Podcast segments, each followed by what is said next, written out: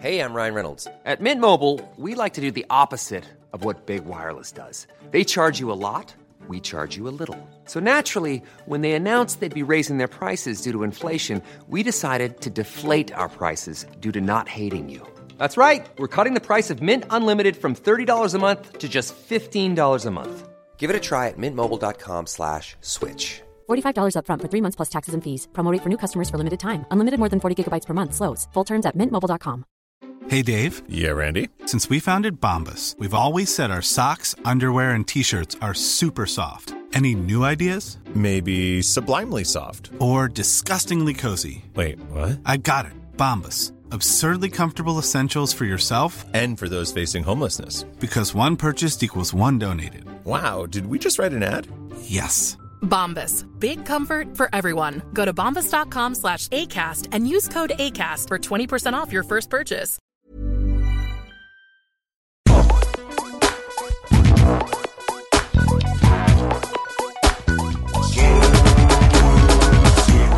Hey, what's up, and welcome to another episode of Serious Issues, a weekly comic book podcast hosted by me, Andrew Levins, and her, Siobhan Coombs. Hello. Catchphrase. Um, recorded every week from King's Comics in Sydney.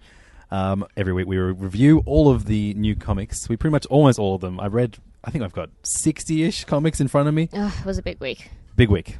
And uh, we, we divide it up. We do the Marvel books, we do the DC books, we do the Image books, we do the Archie books, we do the miscellanea. and apologies to everyone who works at the miscellanea offices. Um, but we start off every show by reviewing all of the new number ones, the number one issues that came out last week. We call this segment First Things First. And uh, we're going to delve just straight into that. I don't even care how you are, Siobhan. Normally I'd ask how you are. I'm going to ask at the end of the episode. Oh, nice. Excellent. so look forward to that. That's the uh, that's the tease for how good this episode's about to get. Let's start with the big number one for me. My favorite number one book that came out this week came out through Image. It was called God Country uh, by a creative team that I'm not too familiar with. Donny Cates on words, uh, Geoff Shaw on art, and uh, this was a, an out of nowhere big hit. Sold out at King's Comics and uh, other comic book shops around the world. Um, it is I guess a kind of like a, a, take almost on the uh, the problem uh, that that Jane Foster suffers from in in Thor. You have someone who is sick who wields a big weapon, and when they wield the weapon, they are unstoppable. But as soon as they let go of it, they're a rambling old man. That's what that's what Jane Foster's like. That's right. Yeah. Um, so this, uh, I just this is just a really, really well done number one. It sets up the world really well. You have a um, a, a, a young couple with a daughter, um, and the father of the couple is forced to look after his father who's suffering from uh, dementia. Um, to the point where he, you know, basically yelling and swearing in front of his child, and Being violent. Yep. Uh, you know, they're like is on first name basis with uh, the local police, um, who are constantly having to take him back home when he's uh, out having an episode. Um, and we learn uh, when a massive storm hits the town, and um, and the, the storm actually contains a monster within it, who should step up? But this, uh, you know, suspected rambling, mind lost old man wielding an enormous sword. Yeah, this was great. I've never heard of any of the people involved. I had no like I mean it's so interesting that this book has sold so remarkably well because it um I feel like there hasn't been any hype around it. We didn't get like previews or anything like that. So it's just interesting how word of mouth about this one got around. Yeah, I- Um, but such an interesting concept and so well executed in that first issue. Like a really well paced issue, really um, just really interesting, really interestingly told. The only reason I'd heard of it because I uh, read Image Plus, which is like the, Oh, the, right, of the course, yeah, image yeah, yeah. specific previews magazine, which is actually a really good read. I know I should read it. It's got your, your boy Brandon Graham doing uh, I know. free cartoons in there every month. There's heaps of cool stuff in there. I don't know why I don't read it. Everyone I'm should an read it. idiot. It's really good. It's actually like it, it doesn't feel like you're being advertised to either. Yeah. It's like you, you you know you're getting the privilege of reading these sneak peeks, and God Yeah. Country was one recently. It's like you know less than five bucks to pick it up each month. Um, but uh, yeah, this I, I really enjoyed the art. It was very um, unique to, to, to this book. I've not seen. You know, it's quite uh, kind of rough pencils, but there is quite a, a lot of good finish to it.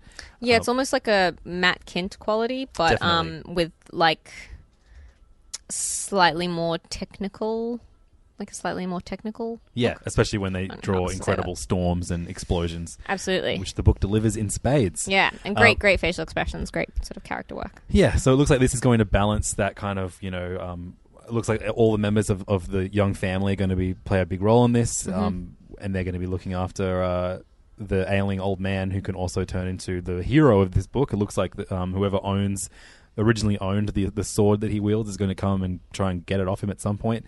And plus, there's the uh, issue of the big storm that they're trying to escape too. So And there's demons in the storm. that's right. Demon. It's a demon storm. It's not just a regular storm. It's a classic case of a demon storm.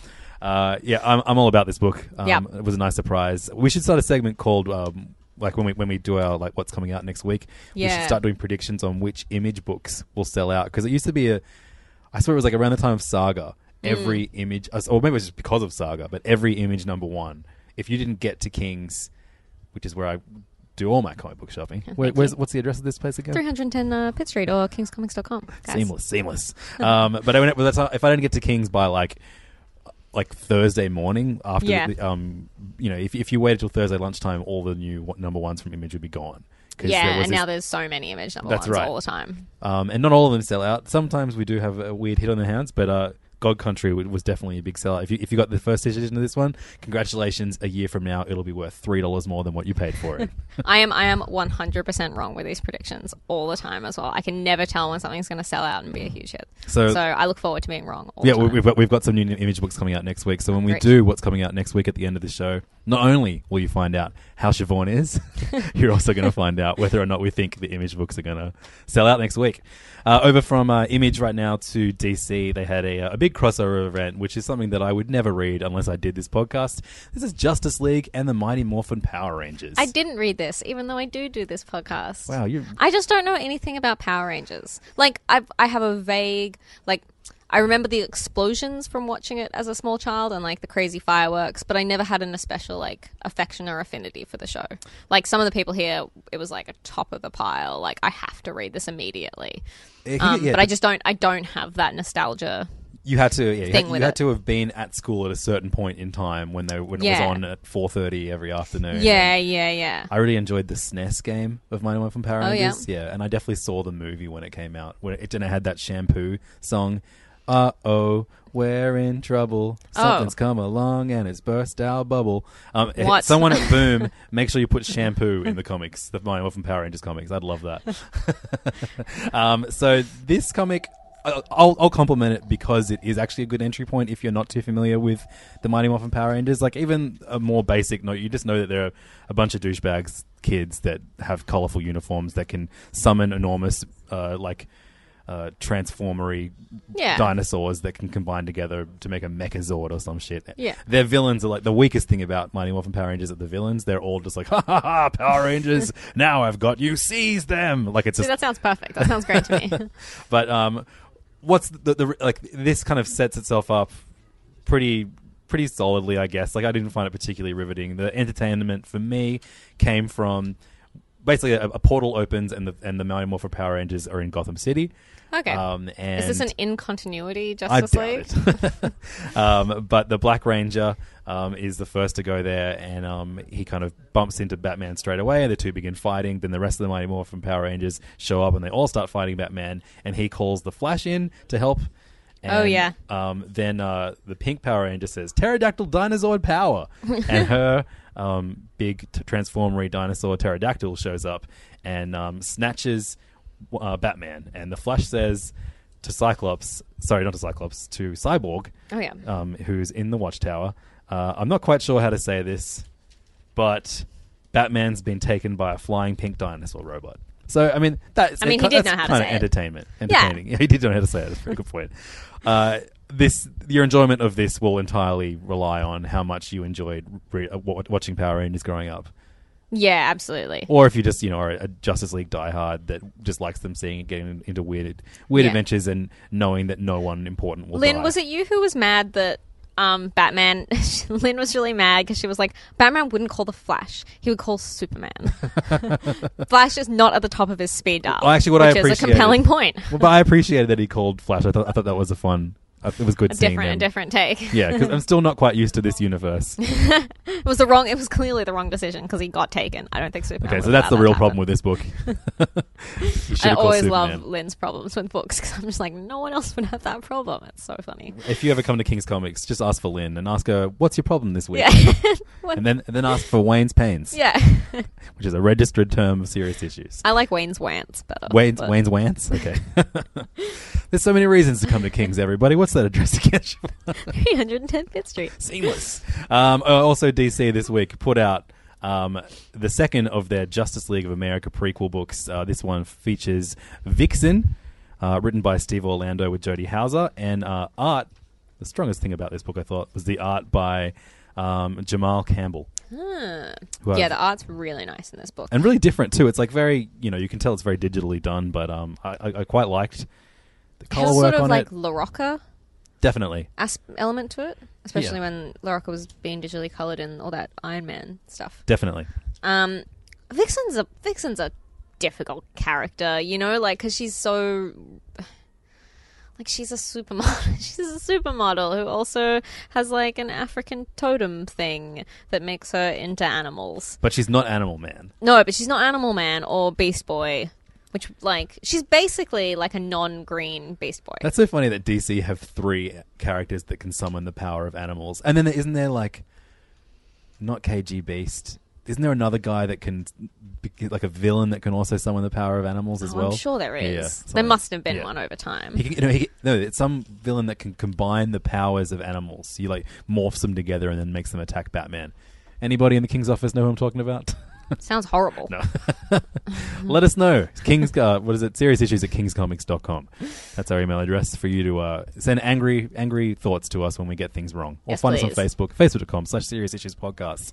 So Vixen is weird. and, Yeah. uh, but I think this does a pretty good job of introducing the character, um, making her sort of likable definitely. and at least compelling. You know, like it starts off with her sort of doing a, a um, press a press talk show thing, um, talking about the orphanage or school or something that she organizes and donates money to, and then some one of the kids from the school comes on stage and is like, "Well, you've never even been there, so how do you know that we're doing good work?" And my mum was kidnapped, and you didn't do anything about it. You Or- don't even yeah. give a shit about us. all you do is care about saving animals, but what about the children? yeah, yeah. What about human animals? So immediately you kind of yeah, th- there's a level of depth to Vixen's kind of non superhero life that I've not seen before. I've not read her in that many books. Definitely in like more teams scenarios. Yeah, yeah. I've never read it. Uh, no, I'm thinking of that other one.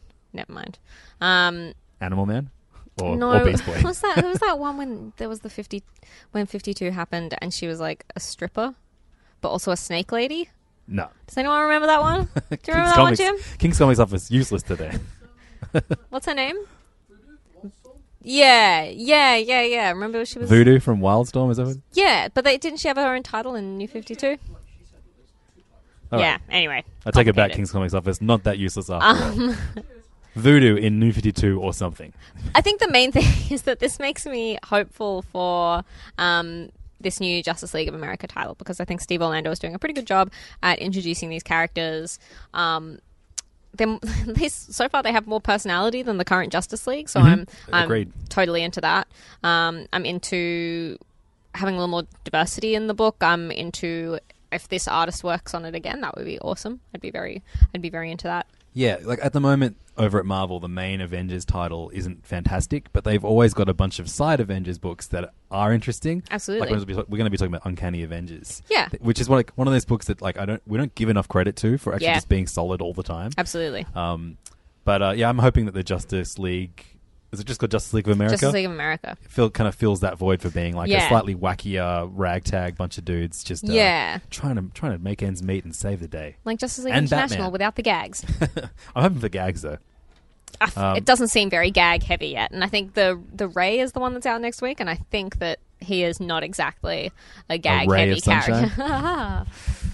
Uh, so there's the DC books. J- We've got more DC books, obviously, that weren't number ones coming up later in the show. Um, we read a manga this week, uh, which is uh, the second in a series that we've really enjoyed, which are the manga versions of the Sherlock BBC series.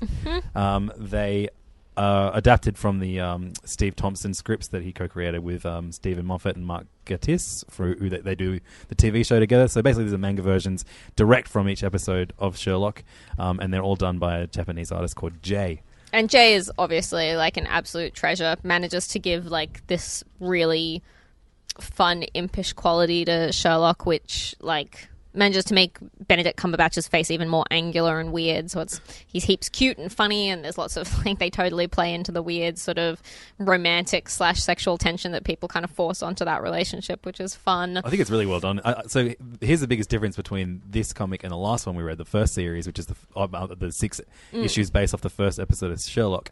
I'd not watched any Sherlock before reading that, and I Ah, now after after finished it, I watched the first episode, and then just last week I watched the second episode of Sherlock, and this is the first issue of the second episode of Sherlock, The Blind Banker. It's good, right? That's a good show. Is yeah, but this is better. Yeah, I know. I like it. Like I, I probably prefer the manga version of most things. If all my favorite things could be adapted into manga, I would enjoy that. I think Um, Sherlock began ten years ago or so. So a lot of, um, or is it maybe like you know, I look some some amount of years ago. Yeah. Um, but a lot of the uh, kind of filmmaking kind of almost gimmicks they do in that, Mm. like when when they when they kind of show Sherlock racking his brain and using his mind right, power to do things, it's a bit dated and weird. Mm. Um, all the editing there, but it works really well in in the subtext that you can do, in, especially in manga where you can just kind of like you can the onomatopoeia can be like you know thinking. Like, yeah, yeah. I was like, and that's one of my favorite things about this is because they do little translations of the onomatopoeia underneath the panel, which is really fun because a lot of time you don't necessarily like they might have a, a guide to it in the back of the book, but I'm not going to go through and do that every single for every single page. Yeah. So it's fun to see like a little one that says beam, so you know Sherlock is really smiling and leans in, so you sort of understand the motion of it and the way it's all kind of moving. It's such a, it's yeah, it's a really clever book. I So really love it. The second episode of Sherlock, I don't think is anywhere near as good as the first one. This one uh, contains one of my least favorite tropes of the mystery um, genre, which is the mysterious Orient. Oh yeah, absolutely. and there's like always like you know like kind of Chinese lutes playing whenever like there's like a, a suspenseful part play, and there's you know just like you know there's a, this one involves like a Chinese circus and Yeah. martial arts, and I just Yeah, no, yeah, I'm a bad person because I think I think because of Tintin, I I sort of have a weird like it's like the Blue Lotus like soft spot, which is fact, which is terrible and racist of me. They're actually called the Black Lotus. Oh my God, So it is not. yeah, it may as well be Tintin, um, but uh, Tintin. it's done a lot more subtly in the comic version, the manga version. Yeah. Um, probably because it was written, it was drawn by an Asian person who Yeah. was like, "This is kind of fucked up," I'm just gonna just gonna get rid of some of this stuff. um, and it helps that you don't hear like the, that kind of you know. Bing bong. Yeah, exactly. Completely nailed. Exactly. That is what is what the episode sounds like. Just like stock Yeah. Asian music. Yeah, yeah, Have you ever watch? You ever watch um, Anthony Bourdain's cooking show, No Reservations? No. So the best episode difficult. he is difficult. The best episodes just from a purely like um like I want to get a list of restaurants that I want to eat at when I go to this destination are all the Southeast Asian episodes. But so he'll go eat incredible like the Vietnamese episode in Mm. particular is incredible. But for every like amazing dish he eats, he also does these like quiet moments of reflection. Oh, Where God. it's just like images of like his reflection in the water where, while a lotus flower floats across a river Oh, and then just like yeah bing bong boom boom. It's so bad. It's remind the music in the, the Sherlock episode reminded me of that. Uh, yeah anyway Sherlock the Blind Banker if you uh, enjoy the show or you just enjoy reading a manga in a big format Yeah, it's a like it's genuinely delightful to read and it's a good this big. good entry level I, this is one, one of those books where I'm like why don't I just read more manga so I think maybe one of my New It's, Year's like, resolutions it's like I've been saying it for years. one of my New Year's resolutions should be to at least read one manga series that way we should we could have manga corner totally. okay I'm so into that. Maybe we could do a bonus episode where you you. I'm about to go on tour again, and I'll Oh, have yeah. some. I'll have some downtime. I'll actually read some of the manga that one you, you. I think I've been borrowing from you for years. yeah, yeah. You had the first volume of Pluto for so long, and eventually I took it back, and it, it infuriates me because I just started my like sort of annual reread of Pluto, and it's just such a good book. It's so brilliant. I'm gonna have to borrow have it, to borrow it again it. for another three years. Come on. um, so yeah, Sherlock, very good. Blind Banker, great stuff. Jay is a treasure. What else has he done? I don't know. Okay, we'll look it up. No He's a- idea. it's a hard guy to Google. His name Yeah. is just J A Y. There's no last name or anything like that. I'm sure J Manga is how yeah, you would find him. Google it. Uh, so from Sherlock Holmes to another great uh, British uh, Property. property. Yeah, that works. James Bond. Um, I raved last week, last year. It was probably one of my favorite books. Top five books of the year was the Wow. uh, Warren Ellis and Jason Masters James Bond run, a run that completely took me by surprise. Mm. Uh, in that I don't really have any interest in the James Bond movies anymore, but uh, the way that he wrote the character was just fantastic. Basically written as a, as a completely awful prick who is also the most competent agent uh, the UK has. Yeah, Um, and sort of brought that like kind of horrible sleazy charm back to the character. You know, like but he he, a bit but a he wasn't gross sleazy. No, and no. Then, and so that, that since they've had that run, Dynamite have the license now, and they've, Andy Diggle has done a, a what, that Hammerhead run, which I've not enjoyed at all. I, I dropped that. Um, that, that- that Yeah. he made his James Bond way too sleazy. it was much more of a Pierce Brosnan style James Um, Bond. I, I, think the. Warren Ellis run is actually ended. Um, I uh, Yeah, I think he's on left. the on the, on our the our holiday episode. I, Mm. I, I said that that I think that was the last the last issue, Mm. and it ends. You know how Nighthawk ended really abruptly. Yeah, yeah, yeah. Oh my god! Like this one, you know, this, Even this more. ends like a ten issue run uh, in a really. But I love an abrupt ending, and Warren Mm. Ellis is so good at them. Um, so I was uh, a bit dubious of this one. This is called Felix Leiter. It's written by James Robinson um, with art by Aaron Campbell, and this actually spins is a spin-off series from uh, directly from Warren Ellis's run, uh, where we catch up with the character, an, a fellow agent um, who loses a leg and an arm uh, during the VARGR run that Warren Ellis wrote, and um, and he's a CIA, well, a former CIA bro now. that's right.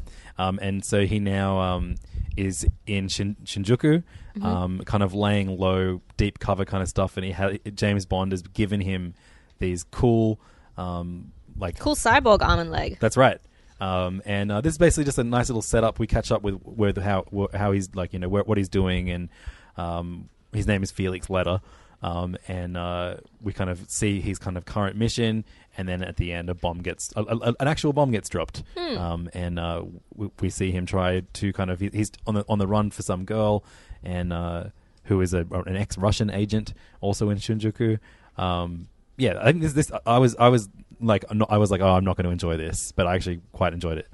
Yeah, I thought it was um, it was more enjoyable than I expected. But I think the bit that I was most excited about is in the back they have a preview of the new James Bond series, which um, It's written by Benjamin Percy, who's doing the Green Arrow run that we don't like currently at, at but the. Teen Titans run that we do like. Do you still like that? I read the last one, and at one point, Kid Flash gets a forced enema. I don't remember that at all, but I remember really enjoying the issue. Um, but the art by um, Rapha Lobosco is really cool. It's like a little wordless, wordless skiing preview, and it was just, just very. Um, I liked it. It, it felt very James Bond to me, and like it's a, it's a really. I love a good like telling a story without actually having to say anything. Have you got a favorite James Bond actor? Um, I mean, Sean Connery is like the boring but probably right answer. I, I am I like the, the dumber ones. I like Timothy Dalton and Roger Moore a lot. Yeah. and Roger Moore, that's the like the, the famous skiing. Yeah, Um, yeah, yeah. and, and this reminded me a lot of that. Exactly. Um, so I didn't, I didn't like dislike this, but I think there's better spy comics out there. To be honest, like I, uh, like I'll read a James Bond comic, but um, if you're looking for a spy comic, read Velvet. Yeah, obviously. But if you enjoyed the Warren Ellis run and you want to see, and you were dubious of this one, were like, "What happened Ellis- to Felix?" Yeah, yeah. Um, I, I had to re- like really force my memory to remember who the who the fuck Felix was. Yeah, because so much happened in that James Bond comic. But this is good. I yeah, I didn't remember it all. um, over to um, Titan now, um, another another label from the UK, Mhm. um, publishing a bunch of European crime comics in their hard case crime um, little what do they, what would you call it like a Little imprint? Yeah, a publisher. Um, this is uh, a book called The Assignment, um, written by Walter Hill and Dennis Hamill, in which um, a an assassin wakes up and at some point he was a he, but now he's been forced transitioned and he wakes up as a woman. Yeah, like you don't find that out until the final page. So apologies, spoilers. Anyone who was well, I mean, no, um, the first page you see someone taking bandages off and being a woman.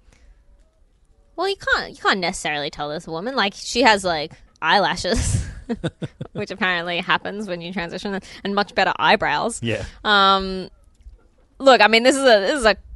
I really liked the art in this. Sure. Well, I mean, yeah. Um, and that- up that- until I realized what that reveal was, I was really enjoying it because I, I quite like straight crime comics and I like Euro crime comics and um, the art's fantastic. Yeah, the art's And genuinely really good. Probably the reason to pick up at least it's a flick through all these hard case crime books. Yeah. the, the, the art on that book, Trigger Man, is fantastic. as well. Absolutely.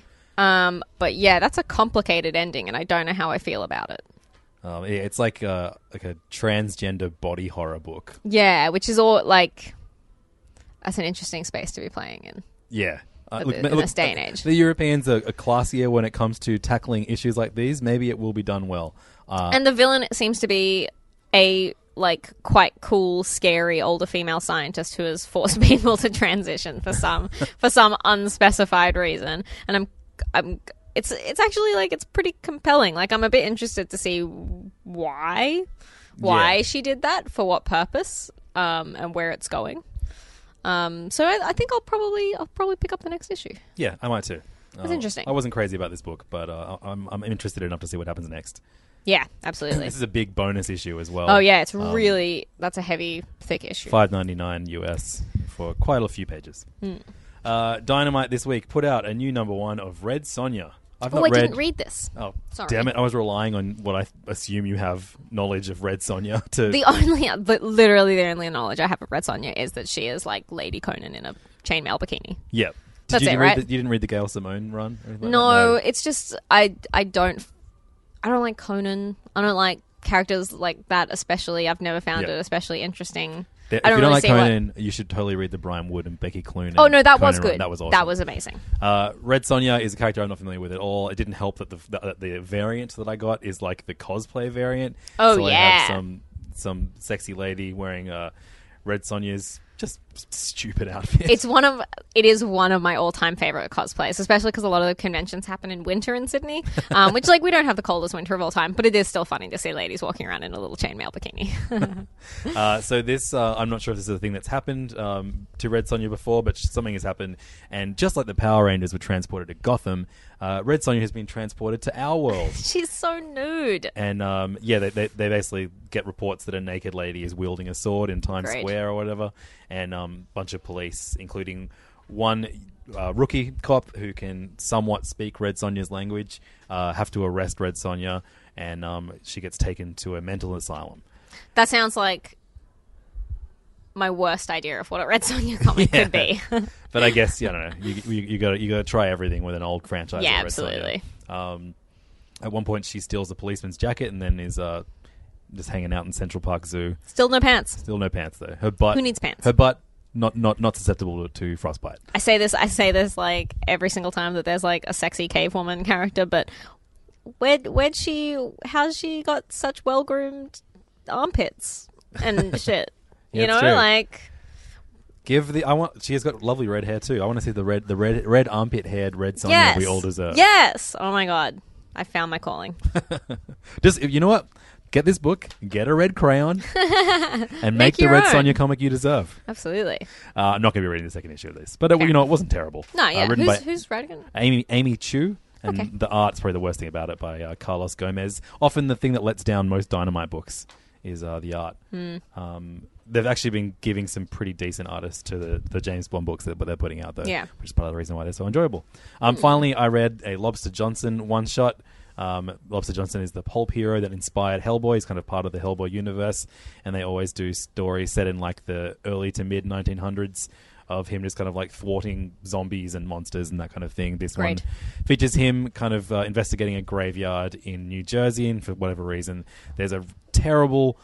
Um, I kind of, I, it's almost like comic book blackface when they have like a New Orleans character that's like, "Dat boy over there, give him Right. dem fish, dem." And it's just like, man, this is just the worst. Yeah. And I, I, I kind of, I like, I hate it when, um, when they write Rogue with like, m- like my M A H, like that. That's enough to. Oh annoy man, me. I love that. Really? I love some terrible like accent written accent. Well, maybe you'll love Gambit this would issue. not be Gambit without like I, all I, of his I terrible, can handle like, him saying mon. That's fine, but like, so good. Uh, I don't know. Pick like a catchphrase. I, I, it's like when uh, when you know any Russian character says like you know what's Yeah, exactly. I can live with that, but it's when they rewrite words that I know. I know like, it, yeah, once you yeah, have that, yeah. you know, that the, the, the language catchphrase. Yeah, I'm like, okay, cool. I know this is a Russian accent. I know this is a New Orleans accent it, it gets borderline racist when you just write Yeah, all the that's dialogue true. like it.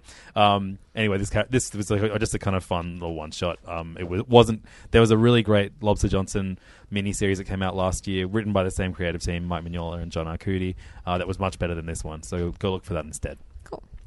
Cool. Those are our all the uh, first issues from last week that we reviewed. Uh, let us know which ones you are going to stick with. Uh, of that list, I'm definitely going to stick with God's Country. Yes. And uh, looking forward to Justice League of America, obviously Sherlock, and uh, James Bond. I don't know. And I think I'm going to keep picking it, picking at a few other ones, but those are the ones that really, really sold me this week. Uh, now we move from our uh, second most popular uh, segment, first things first, to our most popular, and that is Flip or Coin for oh Marvel or DC. God. Huge guys. We got all your emails. We know you love this segment. We know that your favorite character is not Siobhan, not Levins. In fact, it is the one dollar coin in my hand right now. So Siobhan, uh, is heads Marvel or DC? It is DC. It's a hard decision they have to make every week, and heads it is. DC goes first. I don't know why I wanted that. Soon, you, you can you know you can place bets on sports bet for uh, whether we're going to do DC or Marvel first each week. Current odds were seventy to thirty in Marvel's Whoa. favor. So lucky I didn't put any money down.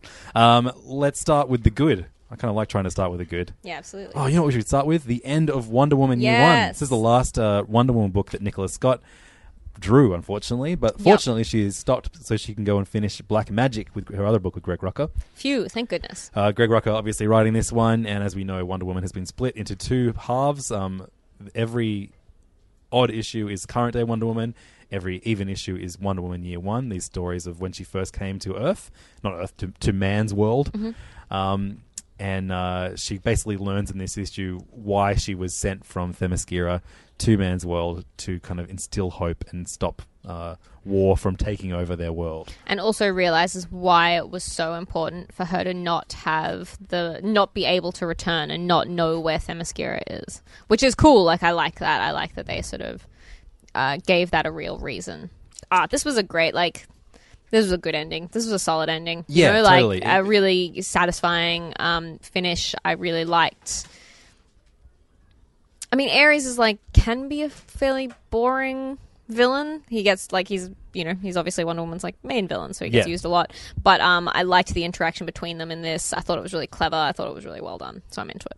Yeah, I, I was uh, I was all about this. This was Hmm. re- re- real fun. I mean, it, I don't think it was as epic an ending as I was kind of expecting, but given that it's not actually the end of the story, rather just kind of the end of this arc, Yeah. I thought it was done really well, and I look forward to reading all of Year One, one after the other. Although we we know that both both timelines feed into each other really well. Yeah, So I thought they were going to abandon the year one concept now that Nicholas Scott's not doing it, but it, it looks like issue 15, the next issue is the beginning of an arc called The Truth, and issue 16 is the beginning of an arc called Godwatch. So what timeline those will be set in is uh, is something that we'll find out very soon. very interesting. Um, this won our best DC book of last year, Mm-hmm. um, and uh, I think it was much, very much in part to Nicholas Scott's art. So I don't know who. I'm sure we could find, look it up, but why, not? Let's just let's just wait. Let's get the surprise, surprise when it happens. Um, I look forward to seeing Big boots who- to fill. Exactly. Um, well done to Nicholas Scott for doing probably my favorite Wonder Woman arc um, that I've ever read. Maybe Absolutely. Yeah, yeah. And like full like that was it's been like a you know career high for her and like um something that she's like the reason that she got into comics was because she wanted to draw Wonder Woman. So this has been like you know a huge exciting deal for her and I'm so um I'm so glad that this is going to go down as one of the all-time great Wonder Woman runs. Yeah, and of course that we, we, we, we, we shouldn't not compliment Greg Rucka for Oh, doing yeah. the, the, some of his best work too. Absolutely. with a character that he obviously loves very much. Awesome. That was Wonder Woman number 14. You should be reading that book. It's probably DC's best book. Yeah. I mean, it was voted by you as the best, so it is. Yeah. It's canon.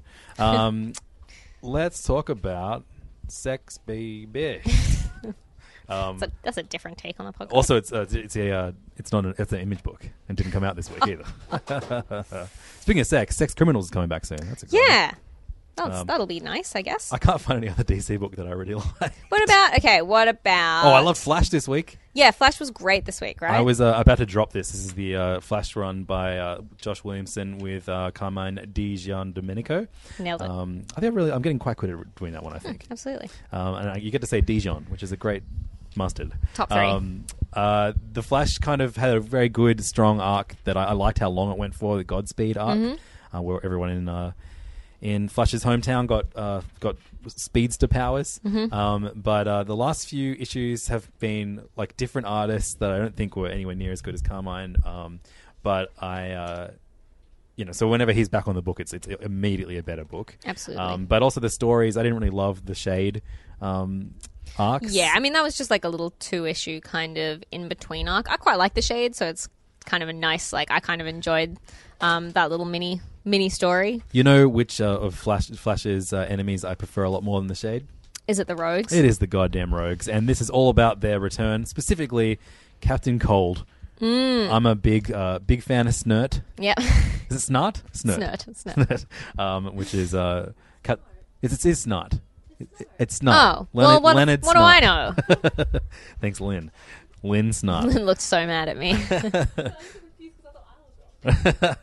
uh, so yeah, I mean, if you can talk about when you talk about like classic enemies. Yeah. You talk about Batman's Rogues Gallery, Spider Man's Rogues Gallery, and the Flash's Rogues Gallery. Yeah. And uh, even though like Flash probably has the least well known of of those three, they're just that they they they work so well together. They're they're just good pals. Yep. Um, and they sometimes cross the line from enemy to kind of hero, at least uh, like when it comes to the, the people of their town and like you know kind of. They've, they've stood up to, to to evil a few times. Yeah, um, they're just kind of really self motivated. So Yes. whatever suits them the best is what they're going to do. They're not straight up evil.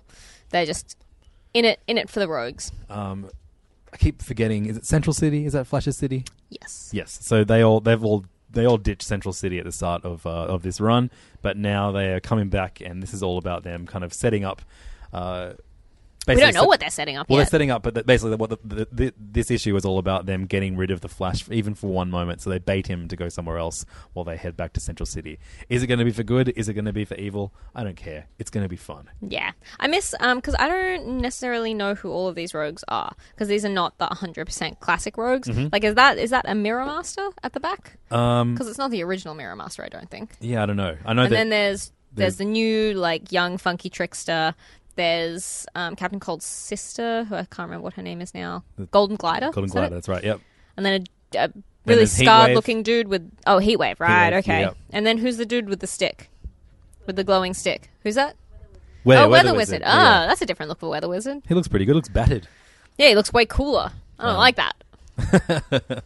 Um, Captain Cold still has the best, one of my favorite costumes. I, I actually, I, I, there is a guy that comes to Free Comic Book Day, or there used to be anyway, who would come in like a really, really accurate Captain Cold costume. Yeah. For cosplay, that's probably my favorite cosplay I've ever seen. So I think he listening asked right me out now, once. oh really, really in, in costume? No, I mean I might have said yes. Damn, he's like hearing this right now, like, damn it. now, if, if you ever want to propose to someone or ask someone out in a comic book shop, make sure you do it in cosplay. So then you get, if if, if you oh, get, oh God! if you, Please don't do that. If you get knocked the back, girls at Kings get enough. And No, no, like, all the guys you can do it, but propose to whoever, whoever you want. But just say if, if, if they if you get rejected, you can blame it. You can say you were in character. Yeah, yeah, yeah. It wasn't actually you. It's a free pass, everybody. Uh, seriously, though, don't annoy anybody. Please. don't, please. please, please, guys. Um, another uh, DC comic that I'm really enjoying at the moment uh, is Hal Jordan and the Green Lantern Corps, written by uh, Robert Venditti, with art on this one by Ethan Van Sciver. Uh, this is the Green Lantern's book that I wanted. This is just like all of the Green Lantern Corps. You you have the big uh, kind of reunion of Hal Jordan, John Stewart, um, Guy Gardner, and Kyle Rayner, Yep. all together. Um, battling Larfleeze, who is someone that I, you know I, I'm, I don't really give a, a shit about, but he's used quite well in this arc. And uh, you have them teaming up with the Sinestro Corps, Mm-hmm. and it looks like that's going to be a thing now. yeah, core together or whatever Um, they said at the end. But uh, yeah, I, th- I think this is just this is really really fun. yeah, this is like just some proper like space space army adventures, which are um, always heaps fun. Yeah, definitely. I really liked the way this wrapped up. I wasn't 100 percent sure about. it. I was like, no, I don't like the idea of Brainiac being kept like being controlled by Larfleeze, but I think this actually wrapped that up in a really clever way, um, and makes Larfleeze into like a fairly compelling, scary villain, and especially the way that it ends with them having destroyed his entire collection and let all of his like collection go. That's that you know. I, I hope we don't see him for a little while, but I feel like when he comes back, he could be scarier than ever. So at one point, um, Guy Gardner is about to smash one thing in his collection containing a little guy. It's sexy Lobo. Oh, that's sexy Lobo. Yeah, that's the that's I can't I never read that comic, so I don't actually know what the deal was. But that's the Good other memory. Yeah, that's right. the new Lobo.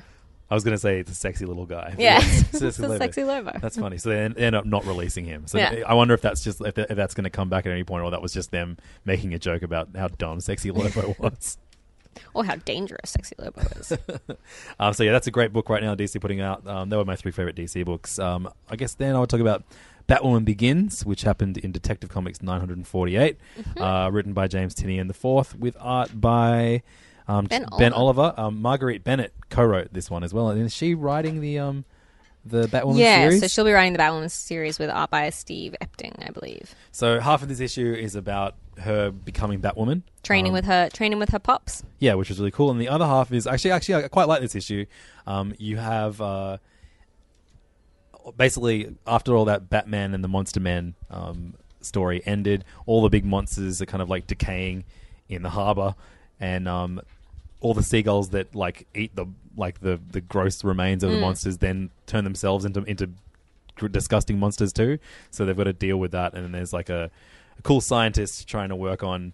Uh, basically stopping these these mon- monsters from ever being made again. Yeah. is she a character that's shown up before? Dr. Victoria October? No, but I think I read that she's uh, a trans character. Oh, She's a, okay. a new character that, that's been created Oh, for, cool. for this. Great. Um, I really like this issue. Who are I the think col- the art colony? Is excellent. Who are the, the col- colony? that's the that's the army bros that are um c- the Batwoman's dad was the head of. oh, right. Okay, sure. Yeah. Okay, cool. Because I was like, oh man, another faction of people that I don't know. No, no, it's the same. It's the same guys. They've come. The colony have come to bust bust Batwoman's dad out of um the Belfry or wherever he's being kept. Yep. I think that um, art by Ben Oliver is like. I, I really enjoyed that about this book. That was probably my favorite thing about this issue. Like, I think it was a solid issue anyway. Yep. Um, but the art's fantastic. The painted What's the- quality why to it. isn't this guy doing more? Yeah, that's good stuff. Put him on detective full time. Yes, please. Uh, over in uh, elsewhere in the Batverse is All Star Batman number six, written by Scott Snyder with art by Jock. There's a backup in the back with uh, Francesca Francavilla on art as well. I prefer that to the main story.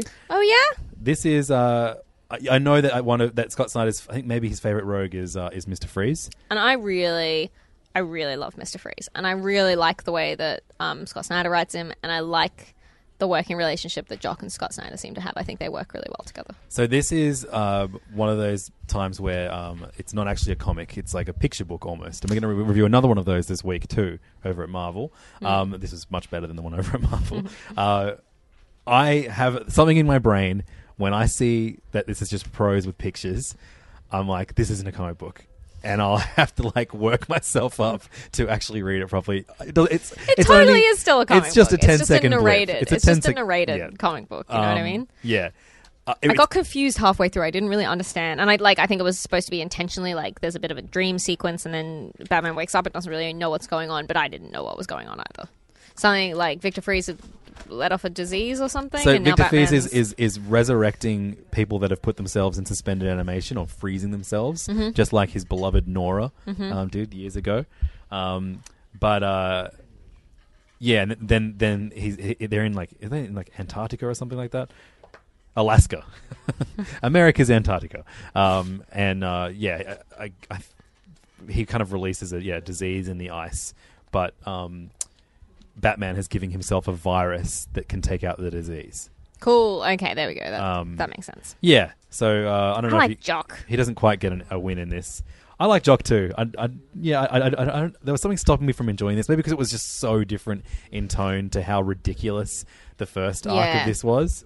Um, I still enjoyed it. Yeah, I probably I think I enjoyed this more than the first arc. I like this seems kind of reminds me of Scott Snyder's early work on Yes, Batman in a way that I enjoyed much Yep. more. And I think like yeah, Jock is Jock is a perfect fit for this for Um, this story. Yeah, definitely. And Jock was a was a perfect fit for his detective run too. Mm. And funnily enough, Francesca Francavilla was the other artist on that, and here they are in the same book together. yeah, brilliant. Um, I loved the backup. the backup this. is great. So this is the I didn't realize it was just like a continuation because this is the Cursed Wheel Part Five.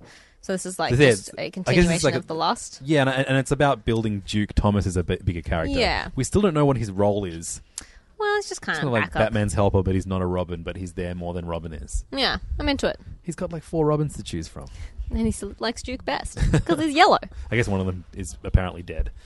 Um, so this is uh, like, the Riddler has like done a, a crossword, but he, it's in an apartment building with different people holding up letters, and uh, Batman has to guess the crossword or the the building explodes.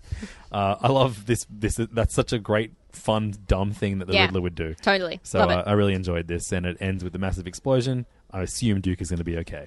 we got to assume. And Francavilla is real good. So yeah, even when this book isn't what I want it to be, because I, I I found the first arc really lost itself towards the end. I didn't Mm. I didn't love the way it wrapped itself up. Um, I still enjoy it. Snyder, Absolutely. Snyder knows what he's doing. He sure does. Um, still in the Batverse, Red Hood and the Outlaws, number six by Scott Lobdell, um, with art by Dexter Soy. This is the weird uh, team up of Red Hood, Bizarro, and Artemis. So you have, you know, a Bat character, a Wonder Woman character, and a Superman character. Um, every every time this comes out, I'm like, oh, am I still reading this? And then I read the issue, I'm like, oh, yeah, I guess I am. This is fine. um, but they've the, the first this this whole first arc has been them trying to take out the Black Mask, and uh, they finally deal with him at the end of this, and they're finally a team. Yeah. So uh, I'm going to give this one or two more issues to see where they kind of take this weird this weird trio. Um, I really I love reading it for the interactions between um, Red Hood and Batman, Jason Todd and, and Bruce, um, because I feel like they haven't really dealt with that very well, especially not in the New 52. And you get some nice human interactions between them. You see a much nicer side to Bruce in their interactions instead of the, the like, you know, the scoffing, do better, Dick, do better, Tim kind of Yeah, version yeah. we see of Batman on the other books. Um, I love the cover this week of, It's a of great this cover. issue, which is um, Bizarro, Red Hood, and Artemis stealing the wheels off the Batmobile.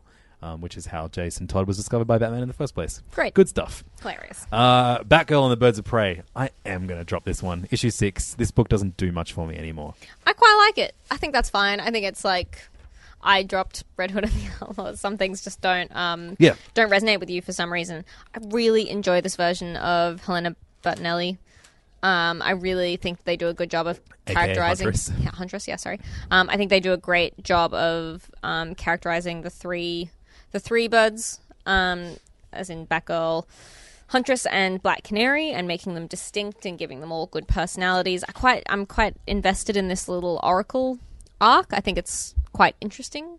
Um, it, like it's so annoying that they just are like, we trust you immediately on a tentative basis when he's clearly clearly hiding some things. Um, but yeah, I think I think this is totally fun, and I like the art.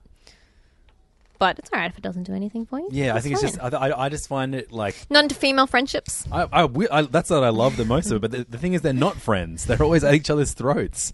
And I'm like, I'm just like, it's been how many issues have we had of this? Like six plus the re- rebirth.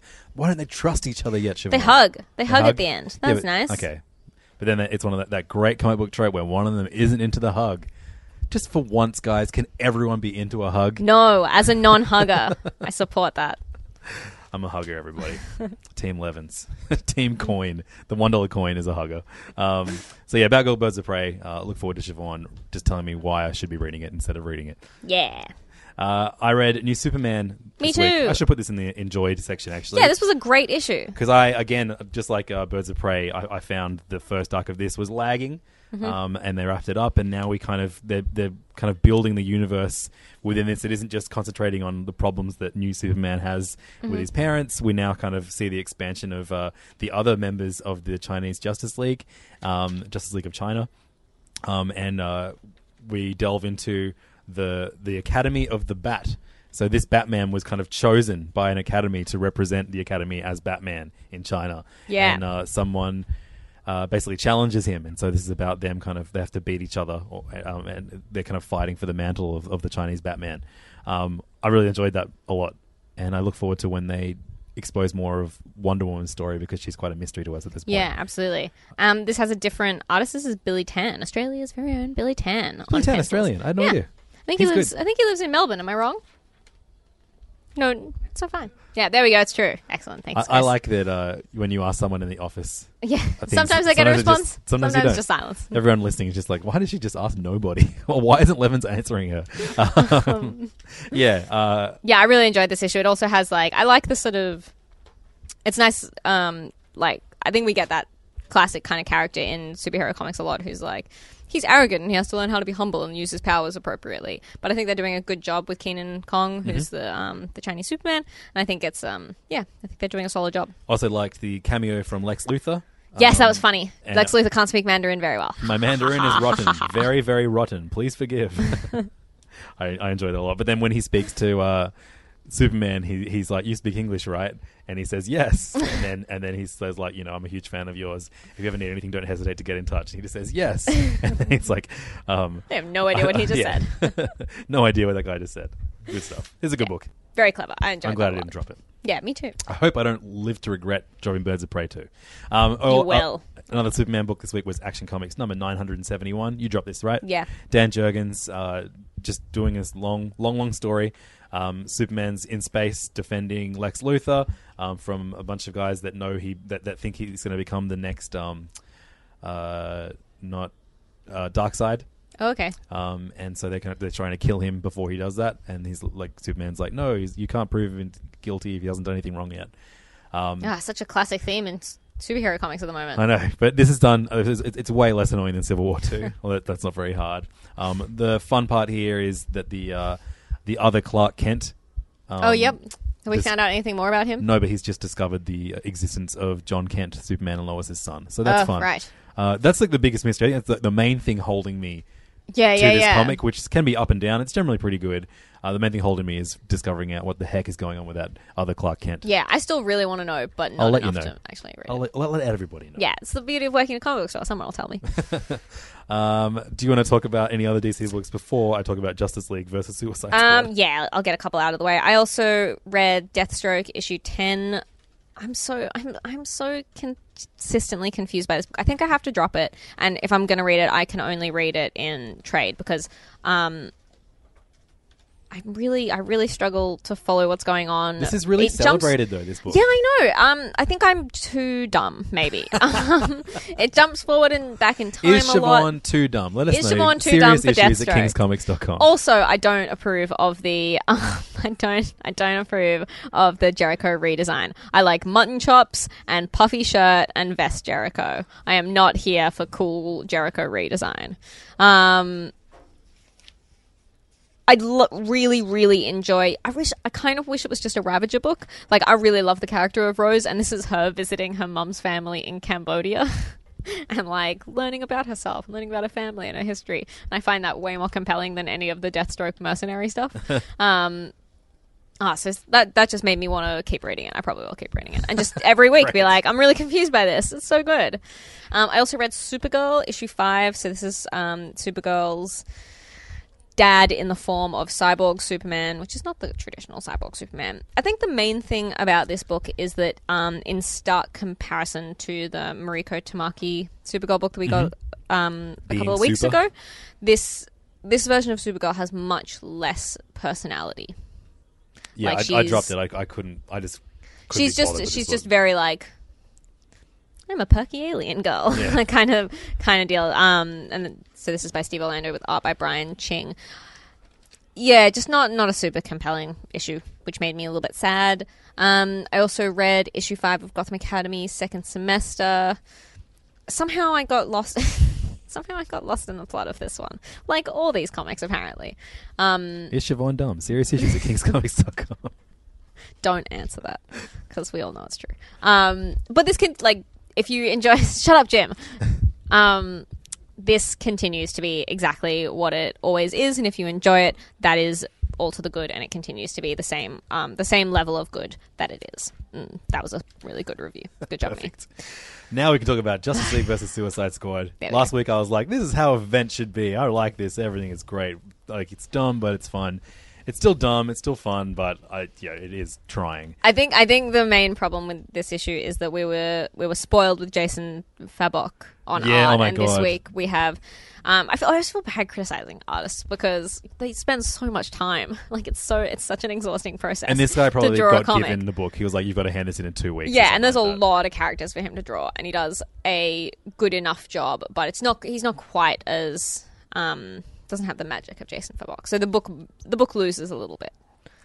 Um, so this is basically has uh, different members of Suicide Squad and Justice League teaming up to take down the original Suicide Squad, members of the, original Suicide Squad. There's some enjoyable moments. I like Deadshot just firing like, as much as he can at at Lobo, trying to take him out, and we see this like almost destroyed Lobo, kind of like still stumbling towards them to take out take out Amanda Waller. this comic like this did make me go oh like i had a like oh shit i didn't realize it was gonna go in that direction.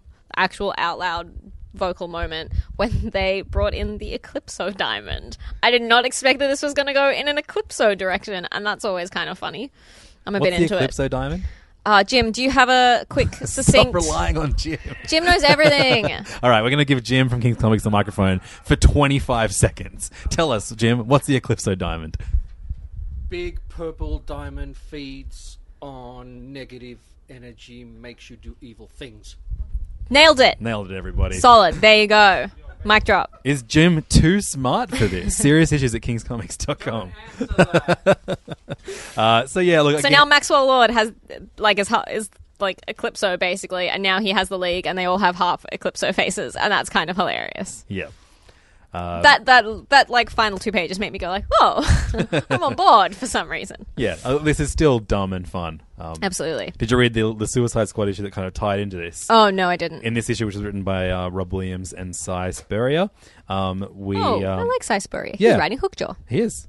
Um, we and also very very different art for this book uh, by Riley Rossmo. Hmm. Um, How did I not read this? I Yeah. love Riley Rossmo. God, Uh, so this is this basically kind of tells us of the, the, the the the first Suicide Squad's big mission where everything went wrong, and basically you have uh, them kind of taking down these bad guys that have this big thing that can allow them c- to control whatever they want, and instead of bringing it back to Amanda Waller, they decide, hey, why don't we just use this to get what we want?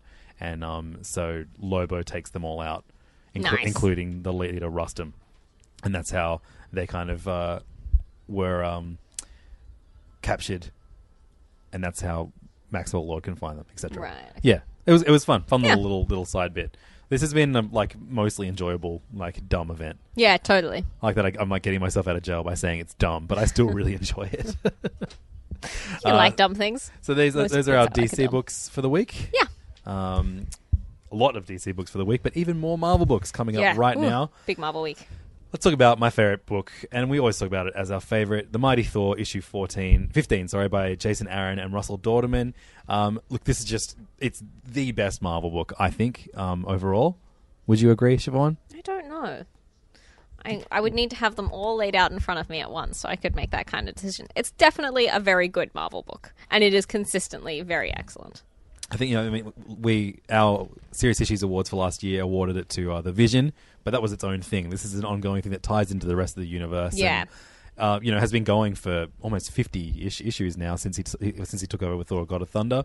Um, and Jason Aaron is very great at referencing things that happened, um, mostly in, in his own books. So we see um, people that we've seen in Original Sin and his Wolverine the X Men run show up in, in Thor. But I also realized like you know, he references Fear itself, that big event that Matt Fraction wrote in in this um, story. But more than anything, he is the one writer that continues to reference Jason. Sorry, uh, uh, uh, what's his name? Jonathan Jonathan Hickman's. Uh, Avengers run. Yeah, yeah, yeah, Um, absolutely. and uh, so in this, we see like Gladiator and the Shi'ar, um, which includes Smasher, which is a character Mm-hmm. introduced by Jonathan Hickman, uh, basically flying into attacking um, Asgard and uh, taking taking out Heimdall.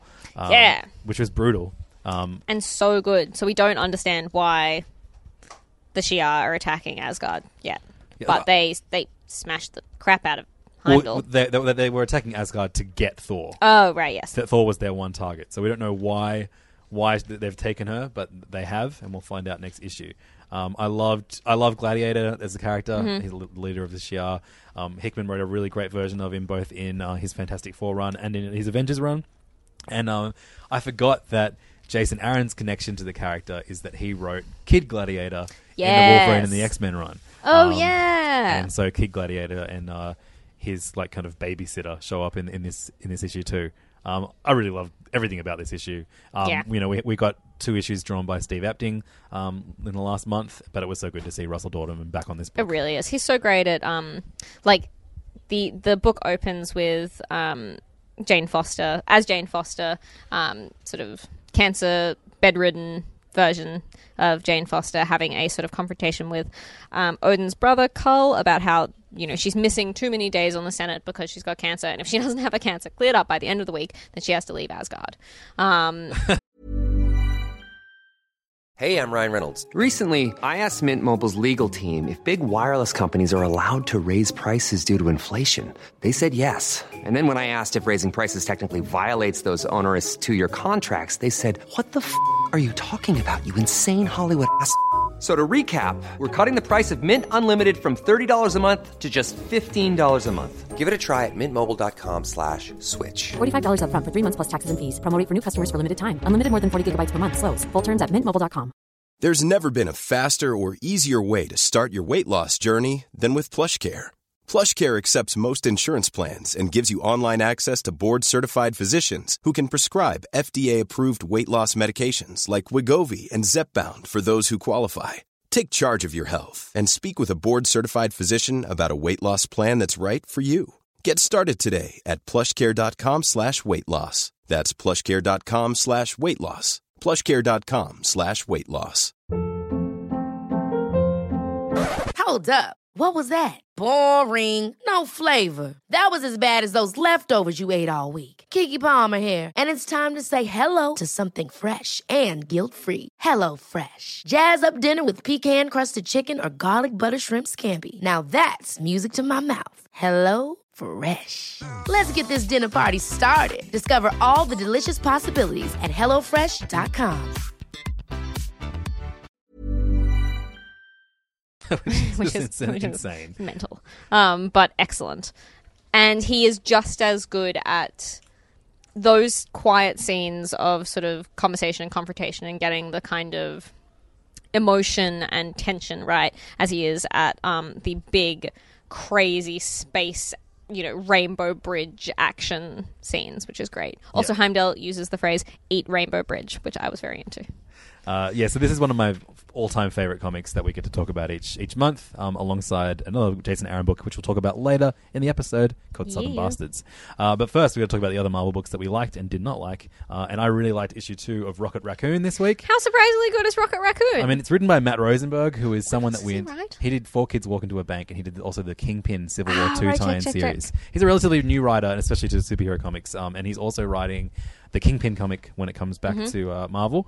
Um, I really like him. Um, I love the very scratchy art by Jorge um, Coelho, um, and uh, I just love the this fun of hilarious like like Rocket Raccoon is funny again. Everybody, Yeah, he is like funny and like he has that kind of sad poignancy that the character sometimes has, but like genuinely funny, genuinely like scary, genuinely all the things that he like all the potential that that character has is in this book, I yeah. think. So he's not he's not actually a raccoon. He's a space creature that looks like a raccoon. So when people go like you're a raccoon, he gets really mad. really upset. It's a it's endless uh, source of hijinks. Um, but one of the worst things that Bendis did to Rocket Raccoon was just make him this like murderous savage, which is not what he was before. Um, he took over, but I like that Rosenberg doesn't completely revert back to how Rocket was. He still makes Rocket Raccoon's kind of catchphrase "blam murdered you." Yeah. but it's done a lot better than back then. This was just like he would just have Rocket Raccoon walk into a room and just say "murdered you, murdered you, murdered you" as, as he just mm. shoots everybody. But in this, he kind of like he's like, "Oh, maybe I shouldn't be killing these people," and he still does. And but it, he pulls humor from it. It's way more enjoyable. Um, I don't know where this series is going to go. I like that he's kind of introducing one Marvel character at a time uh, to this story. So we had uh, the Human Torch in issue one, and this time we get Miles Morales, Spider Man show up, and there's And there's just, like, great this- banter between them. Yeah, and there's really funny like they're managing to mine so much humor from Rocket Raccoon not understanding Earth, which Yes. is like something that you wouldn't think there would be any jokes left in. But even stuff like him thinking Spider Man is Spider Man's real name and stuff like that is just really cute and funny, and I, I enjoyed a lot. yep. And the next issue is all about Rocket Raccoon versus Kraven the Hunter. Which I like. That was an awesome last page reveal. I was so into that. Kraven is the best. And the uh, the cover for the next issue is fantastic too. Oh yeah, So orange, orange is a great color for comic books to be. it sure is. Um, you know what book had a, probably my favorite cover of the week this week, Siobhan? I'm guessing. Oh, it's the one that's in front of your hand. Yeah, Great Lakes Avengers, uh, issue number four, um, written by Zac Gorman with art by Jacob Chabot. Um, uh, this is probably my least favorite issue um, of of this run so far. I still enjoyed it, but it wasn't that funny. But the front cover is. Um, uh, is Flatman like basically it's just his big close up of his fame of his face saying shush I've disguised myself as a copy of the Great Lakes Avengers comic book. Don't tell anyone. I thought that was real cute. Yeah, that was funny. Um, I still, yeah, like I mean, this maybe wasn't the strongest, but it probably pushed the plot forward. Yeah. Um, in a in a like in the best kind of way. There's there's some funny there's some funny little bits. Like I like that the lawyer for the Great Lakes Avengers like exclusively dates superheroes and is having a really tough time finding superheroes. Mm. And then she discovers that her um well, she doesn't discover, but we see that her assistant is dating Gambit. Yeah, so And There's like a funny little text conversation between her and Gambit. he showed up in another Marvel book I read this week. Too. yeah, That- that yeah, there was a funny too. surprise Gambit somewhere else. I can't We'll, we'll remember get to where. that, I'm sure. I love surprise Gambit. Yeah, definitely. Um, yeah, I don't. This isn't a book that I necessarily need to push the plot because it's just. I just. It just reminds me of like Justice League International. Just a It's bunch very of, Justice League International. a bunch vibe. of dumb characters. I, I got. They got a lot of laughter when they were trying to act casual when they're um, Yep. act normal when their lawyer showed up. Um, It was a really fun book, and I, I, I, it bums me out that it's not that it's not selling well. It's quite quite low. Oh, numbers. really? That's Yeah. depressing. You guys should be reading this. Comedy books are so good, and they've introduced some really fun new characters into this. If you liked, um, this actually reminded me a little bit. It's probably more on the humor side, but that really early X Factor stuff. Um, Mhm. Katie Davis X- Factor. This has kind of Like before they were a detective agency, or when they became Yeah. a detective. agency? Oh, right. Like I read a couple of I read a couple of really early X Factor issues, like '90s X Factor. Um, So was that wh- wh- when they started? What was their like? What, what did they tr- set out to do? they were just superhero teams, Just superhero but they had like a, a sort of manager Right. kind of character. Okay. Cool. Um, and they're really good. It made me want to read all of the X Factor run. Peter I really David's need to do great. that. Peter David is excellent. Um, but yeah, I really, I really enjoy this comic. Me too. Guys, you should be reading it. You should be everybody. I like Good Boy. I like that character. Yes, definitely. Mostly because it meant I had to describe what a fursona was to my little sister and my boyfriend, and they were both like upset by it. Um, I really enjoyed this week issue 19 of Uncanny Avengers, written by Gerry Duggan, um, with art by um, Pepe Larraz. Um, With Rodrigo Zayas. Oh right, cool. Two of them. Oh, there you go. Thanks for reading the full credits. Uh, so this the plot now is um, like something that, that, that Rick Remender introduced, which is uh, the red. Oh, no, actually, it was before that, was it? No, yeah, it was in uh, it was in uh, Uncanny Avengers, where um, the Red Skull steals Charles Xavier's brain and now has it in his head. What was that event? What was that terrible event when that happened? Where it was like, Aviac, uh, Axis. Yeah, no, yeah, no, yeah. that was in the middle of it. yeah, oh, I don't really yeah. remember. But Whatever. it was the first issue of Uncanny Avengers, which was actually a pretty good run when Mm. it started. I really liked that run. Um, but uh, yeah, so we we have Red Skull now, um, who is not only can control Captain America, um, Mm. but he also has uh, Xavier's brain, so he can control all mutants. And uh, you, it's basically Deadpool versus the Uncanny Avengers, um, trying to free them from. Uh, from Red Skull, it's just like really fun. So much happens in this comic, but it never feels like confusing. Yep. Um, it's really easy to follow. It's and uh, Good cable moments. Definitely gra- oh, incredible cable moments. I, I, I, don't, I don't know what they're going to do with him now. Yeah, I know. He's like reset himself. Um, and it ends with a team up between Deadpool, Spider Man, and Wong. Yeah. Which was great. I loved like Deadpool basically goes to Doctor Strange's house to find Doctor Strange, and Doctor Strange isn't there. And then he's like, "Well, what are you doing to Wong?" so Wong picks up a machine gun And an uh, umbrella. and an umbrella, and off he goes. Uh, yeah, so this is just a great series. I, I Yeah. think, yeah, uh, and this is it- probably the most solid Avengers book. Well, yeah. I mean, I, I I have my hopes for USA Avengers. I know you don't. I don't. Siobhan hates America. Everybody. I do.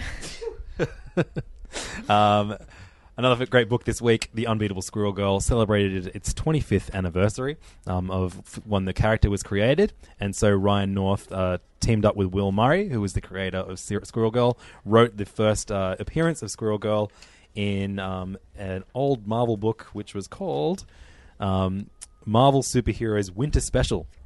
Which featured stories with the X Men and Iron Man and Namor and Drax and Gamora and a brand new character called Squirrel Girl. So uh, this kind of tells us the origin of Squirrel Girl, um, kind of half according to Ryan North, and then uh, the middle of this is written by Will Murray, and um, Ryan North does his like little text down the bottom of each page during that story.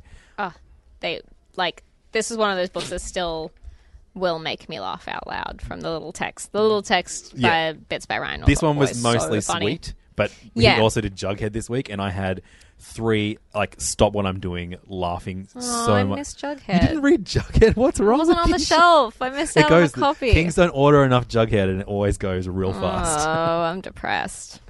Is Jim too dumb for this? Serious issues at kingscomic.com. Um, The uh, Hulk, the bits with Hulk really made me laugh in this issue. Definitely, and that was all written by Will, Will Murray. Oh wow! Yeah, um, so uh, still a very competent and funny writer.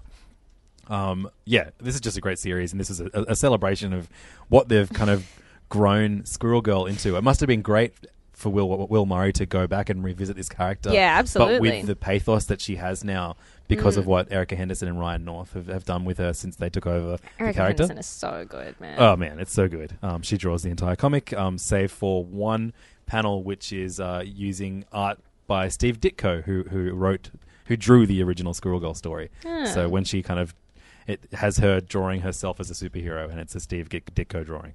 Pretty cool. Really great. Also, I wish I was that good of a drawer when I was like ten years old. Yeah, I know, right? I was that going to draw now? Uh, I love this comic. Um, it's a joy to read each time. Absolutely, it really is. Um, I also love that they flash forward at the end and uh, Squirrel Girl is leading the Avengers. So I actually hope that happens. Yeah, I love I love a good like flash forward to like a potential future because you're like I wonder if I wonder if they will really bother to like make that happen. uh, earlier we mentioned that um, uh, what's his name um, throws cards. Monsieur Gambit. Gambit uh, shows up at the end Oh, of the yeah, book, that's and it was all at. new Wolverine, number sixteen. And this is just like it's not. It's never my favorite book of the week, but it's you know it's written by Tom Taylor. Really enjoy it. and with art by um, Nik Virella. It's always just really solid. Yeah. You know, he had a difficult task. X23 isn't necessarily a beloved character by everyone. Um, I, I I have time for her due to other books that I've read. I loved her Yep. in Avengers Arena and stuff like that. I love Um, the like um I think they've done a great I think Tom Taylor's done a great job of building up her kind of world and her network like the introduction of her sort of kind of clone sister Gabby I really really like I think that's a great foil for the character it's almost like Wolverine teaming up with you know Jubilee Yeah, definitely. Uh, but um, so yeah, but basically this is all about her trigger scent being being brought back, and she's Mhm. kind of being used as a weapon again. Um, but who should show up to? Uh, I'm not sure if he, if he's if he's there to assist or or to fight her. Gambit. I think Um, he's there to, I think he's there to fight her Fun. from the way he shoots a card straight at her face and explodes a But whole level of is the he building. fighting her for good reasons or bad reasons, Siobhan? just for sexy reasons That's the only reason he does anything. uh, good issue. Great yeah issue. really solid issue Uh, really also, still enjoying this Also book. good, Power Man and Iron Fist uh, by um, uh, David F. Walker and Sanford Greene. Um, obviously, Sanford Greene always does an incredible job, and uh, David Walker is writing two books for Marvel at the moment: Power Man and Iron Fist, and Occupy Avengers. Uh, Power Man and Iron Fist will always have a, a very, very warm place in my heart. It's Mm. always a really solid comic. Uh, they're balancing a lot of characters right now, which Yeah. probably my only criticism of this is that sometimes you can get lost in like, who's that again? Um, especially it's like lots of street level thugs that Yeah. kind of used to all be in a team together and they're all gone separate ways. But uh, I thought this this was a nice payoff in this issue. Yeah. um, I love Tombstone and uh, and David Walker writes a great Tombstone. Yeah, absolutely, and I really like um the reintroduction of Alex Wilder, who was the sort of Runaways character turned turned bad. Yep. Um, and he's like a very good villain for this series, and I like I like where it's going. So look, David Walker is one of I think the better writers that, that Marvel have at the moment. Yeah. They announced this week that um, Brian Bendis, one of the not better writers, but certainly one of the bigger writers Marvel Yeah. have at the moment, uh, is doing a Defenders comic um, before the TV show Defenders starts, um, which features Power Man, Iron Fist, Jessica Jones, and Daredevil teaming up. Yeah. If that results in the death of Power Man and Iron Fist by Kevin Walker, uh, sorry, by um, David Walker, I'll be pissed off because this is a comic that, I mean, you know, it has lasted quite a while. It's 12 issues deep now. It looks like, you know, we're at least going to see the end of this arc. Um, it's going to lo- go well into its teens at the very least. But um, it's a really, really unique and rare book, and it would be a real shame to not have this each month. I reckon. I reckon. I'm going to be the voice of Doom and Gloom, and I reckon this will get cancelled because of that series. Um, I hope not, but I feel like it will. Yeah. And I mean, like, I mean, Bendis, uh, Bendis loves these characters and has written them well in the past, so maybe it'll be okay. Yeah. I just I, I- I would love if he announced that he's only going to write that book. I want him to just do Yeah. I want him to do less. I feel like he's maybe part of the reason I I'm not satisfied by his books. He's Uh, stretched pretty thin these days. Yeah, you know what? We're talking about him right now. I was gonna t- I was gonna go from uh, this book to uh, David Walker's other book, Occupied Avengers. But let's talk about Bendis for All a right, moment. let's do it. Uh, so when Je- the Jessica Jones run started, um, this is the, the revisit to the character after the Alias series um, that Brian Bendis wrote with Michael Gaydos. Uh, the two of them are teaming up for the sequel, um, a new series, uh, which is kind of a mixture of what the series was when it was Alias, also Mhm. mixed with what Marvel Universe is now. So basically, it's like a, a, a Marvel book, except they say shit sometimes. um, Bendis tricked us. Yeah. We predicted that he might. Um, Yeah. But it was the way it was. So basically, um, you know, the, the the relationship that he started between Jessica Jones and Luke Cage is one of the best things Bendis has done at Marvel. I think uh, they have a, they have a family together, and they're just like a really great They were just like they were just a solid loving couple for many years. and uh, it looks like he was breaking them up. Um, and Jessica Jones was acting out of character. Luke Cage is angry at the fact and can't have access to his child. I was like, oh my god, are they, are they actually like? Is he just for the sake of you know writing an interesting return to the Alias series? Is he breaking up this fantastic relationship that he started? And look, spoiler here, but it turns out like you know Luke Cage doesn't know it yet, but Jessica Jones basically is letting herself look like a broken person so that she can infiltrate some uh, some criminals for um, Captain Marvel. Uh, yeah, there is a bunch of stuff that annoyed me about that. I feel like a that's like that's a story that's been done a number of times, and I think it's a stupid cop out. And I think that just the concept of like Jessica Jones wouldn't tell Luke like that annoys me because he is also a superhero and would surely be like, "Oh, okay, I understand." And I get that they're like, "No, no one can know." But fuck it, two people know. Why is it going to change things if like you're just like, "Hey, by the way, just so you're not too concerned about our daughter." And also, if Jessica Jones was the person who went to prison, why would she get custody when she gets out? That's a like No, what's going on? What's going on with custody, child services? Her mum has. Hmm. Yeah. Either way. Yeah, like I, I am. I don't. I think I've, I've I've ignored whether the fact this is even a good story or not. I'm just glad that he hasn't like actually ruined their relationship yet. Yeah, and I really, I really disliked the bit where Misty is like, um, she's just broken. She was always broken. Yeah, and that yeah. kind of stuff. Like, I think I was just lazy and boring. And Well, that's, one of the worst things Bendis does is make another character look good by ruining another. yeah, Um, and that's what he does here. He makes Misty and Knight look like an awful person. yeah, Um, to make to kind of make you appreciate Luke Cage's love for for uh, Jessica Jones more. And you don't need to do that. We already know they love each other. I Like, know, and I don't like this version of Jessica. Like, she does seem kind of useless and awful. well, I mean, she's trying to. I know, but like, Yeah, even I in the bits it. where she's not, She's she not that character. She's, she's returned to what she was like in Alias. Yeah. Because that's the character of Jessica Jones that we've seen in the series. Who knows what it's going to be like in Defenders? It's all a bit weird when uh, when properties get turned into television and then they turn it try and mirror Yeah. that. I hate that. Yeah. Um, I really like the art by Michael Gaydos, though. Yeah, um, yeah, I mean, he's doing great stuff. I mean, Great it's the colours. Same thing. Like I, I love the art that Alex Maleev is doing for Infamous Iron Man, but Yeah. I, I do not give a shit about it. Colors Um, by Matt Hollingsworth. Very, very nice. That's right. Um, another Bendis book that came out this week uh, that I was told to read was Guardians of the Galaxy number 16, uh, written by, by Brian Bendis with art by uh, Valerio Schitti. Um, I hope that's probably not how you pronounce No, I think it might be. Skitty. Skitty. okay, cool. Um, because uh, her last name, his last name? Yeah, their, their last name could could describe my feelings towards um, Guardians of the Galaxy by Brian Bendis has been quite shitty. But uh, thanks everybody uh, at LevDog if you want to follow me on Twitter for whiz- wit like that all the time. But uh, I was told to read this because it was Bendis doing something he's not done before, which is write a a story about Groot being grounded on Earth, but he's written in a Dr. Seuss picture book st- style. So I was like, oh, cool, I'll give it a, tr- a shot. Um, of course, you'll know that Dr. Seuss books is all in rhyme, Mhm. and so this is a book written by Bendis that rhymes from start to finish.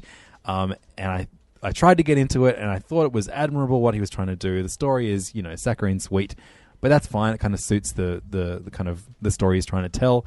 Um, but I thought the rhyme in this was so forced, and I compare it to you know when sometimes someone writes in DC like like will write etrigan into it, Yeah. and all, ev- all etrigan everything he speaks is in rhyme, and sometimes you're just like that doesn't work.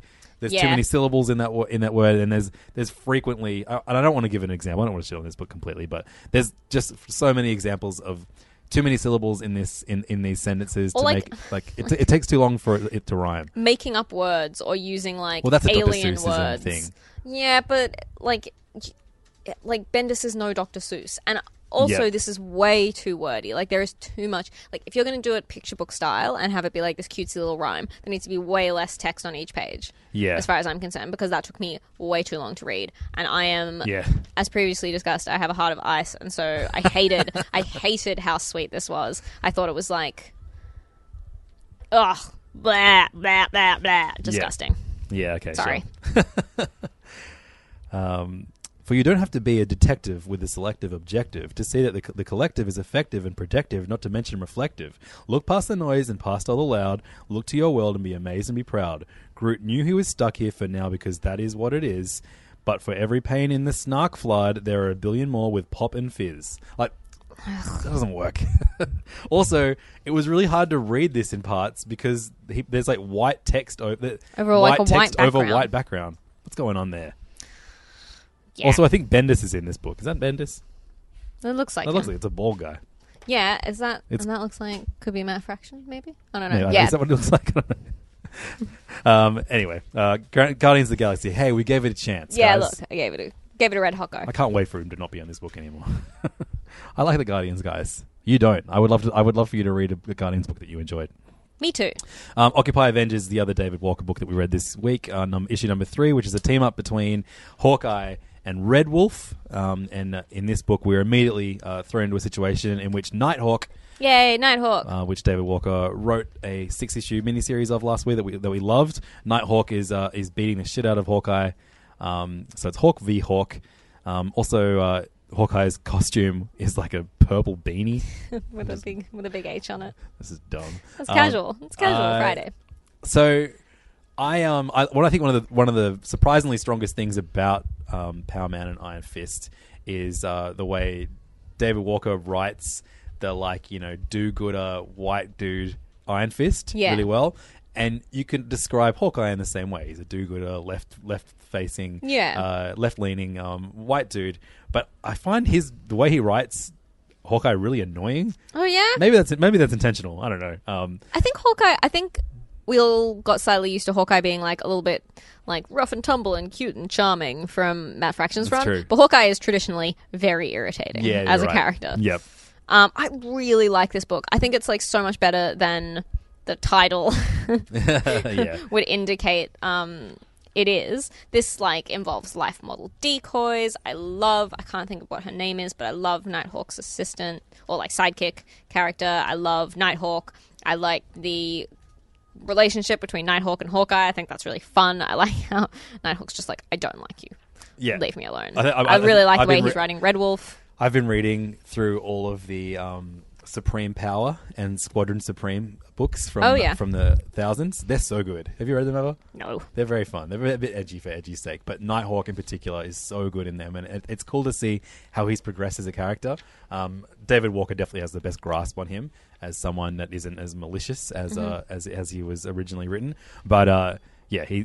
I I think he's going to be a member of the this this you know Hawkeye's weird Occupy Avengers team from now now on, um, and uh, Which I'm really, I'm really, I'm just glad to see Nighthawk in another book. I'm glad that David Walker's been able to use him in a different book since Nighthawk got cancelled because that sucked. definitely um, so Sucked yeah. when it got cancelled. yeah, this is a, a book that I I think I I hope they let it just kind of pan out for a while because it will Yeah. be fun seeing them put you know expand on this crew more and more. Yep. And, I like uh, it. Who would you like to see in this team? Who else is a bit like Fringe. Fringe and Lefty? Do DC um, Marvel crossover and stick Green Arrow in there? but like old Yeah, like it has to be 70s beardy 70s Green Arrow. era Green Arrow. Cool. All right. Hopefully that'll happen in issue four. uh, okay, and now to the books I enjoyed less than that. Um, uh, actually, this I don't. I didn't not enjoy it, but um, Robbie Thompson and uh, Jav- and uh, uh, Javier Rodriguez on Doctor Strange and the Sorcerer Supreme. I mean, Javier Rodriguez is doing some of the best work of his of his career on this book. Yeah. But I just I, the story hasn't grabbed me yet. I, I don't dislike it. I don't love it. I just read it. I So, really like, I really like Bad Guy Newton. yes. I think that's fun. Isaac Newton is a bad guy in this book Um, and a sorcerer. but it is slightly confusing because there's a lot of magical characters in this, um, and it's a lot, it's a lot to balance. We are learning more about each character each issue, um, but uh, as a story, it hasn't quite grabbed me yet. I'm still going to stick with it. Absolutely, same. Um, I am going to drop Poe Dameron, the Star Wars comic by Charles Soule and Phil Noto. Oh, yeah? Phil Noto's great art on this. I just um, I just can't be bothered. I understand that. I'm out. This is all involving like um, this kind of bad guy character called Terex, which has been who's been the main um, the main antagonist throughout the entire Poe Yep, Dameron series. one. Um, so it is getting a little bit like I, I'm I'm kind of invested. I think I'll read a couple more issues, right. see how this I'm out. wraps I, I dropped a few things this week. I'm Ooh, how proud exciting. of myself. Um, I, I, I went over and read the new Ms. Marvel book, and this is uh, the first of Mm. two books this week uh, that was uh, all about video games. And you kind of saw them playing the video games as their characters in this. They also did it in Jughead, which we'll talk Oh. about later. Um, I don't like it when they do that in, in comic books. I never think it's as cool as the writers think it is. um, it does allow the artists to kind of flex their kind of more fantasy or you know video game kind of Mm. muscles. But uh, this was Miss Marvel. Um, basically, someone as she's logging out of World of War- Warcraft, someone lets on that she that they know who she is. Oh. and so she goes uh, to the she tracks the IP address of that that character and goes to try and track down you know and find out how much this person knows about her. Um, a cool little tale. After Yeah. after reading all these like dumb Civil War two tie-ins for Ms. Marvel, um, it's good to read something that's a bit smaller in scope. Yeah, I fell off the book. Um, I think during the Civil War stuff, so I might have to. I might have to pick it back up. Yeah, definitely pick this one back up if you want to revisit this series. Um, Magic Bullets by Doctor Strange and the Punisher, which is the um, uh, like the, the weird team up that was a digital first and now is being collected. Um, this is again another really stupid comic that has just enough to uh, kind of keep me in it. Uh, in it, basically, like it's it's the team up of Doctor Strange and um, the Punisher goes to Doctor Strange to help him take down some um, crime under, underworld people that have gotten access to magic powers, and uh, they go to another dimension to fight them, and it's real stupid. But then they come back to Earth, and um, because Stephen Strange is so underpowered now um, due to what's going on in the Jason Aaron and Chris Bachalo um, Doctor Strange run, he's kind of looking for artifacts all the time, and underneath a bridge. In this issue, they find the ghost plane of the Phantom Eagle, Oh, which is an old cool. Marvel character, and I was like, I was like reading it. I'm like, this book is kind of stupid. Maybe I Yeah. need to read the next issue. But the, the the the front cover of the next one is is the Punisher um, in the back of uh, of the Phantom Eagle's plane, which is being flown by Doctor Strange with an enormous golden gun shooting at demons. So it became stupid enough for you to Yeah, go full circle and yeah, get it's right. Yeah, it went full stupid. I didn't. I sort of didn't really love this book because it was.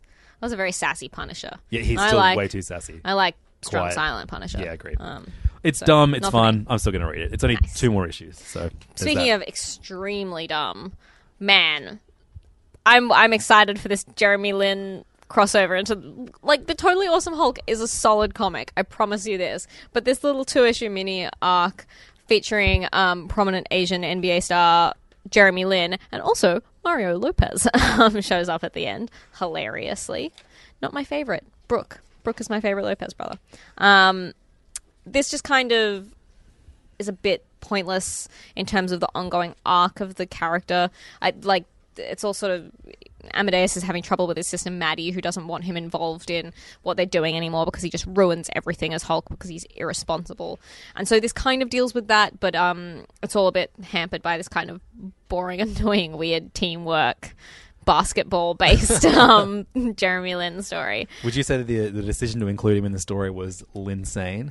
It was, that was a Linsanity. Um, so I'm I'm still I'm still on board for Totally Awesome Hulk. Um, Is but it over? Is the arc over? I think Or it is still going?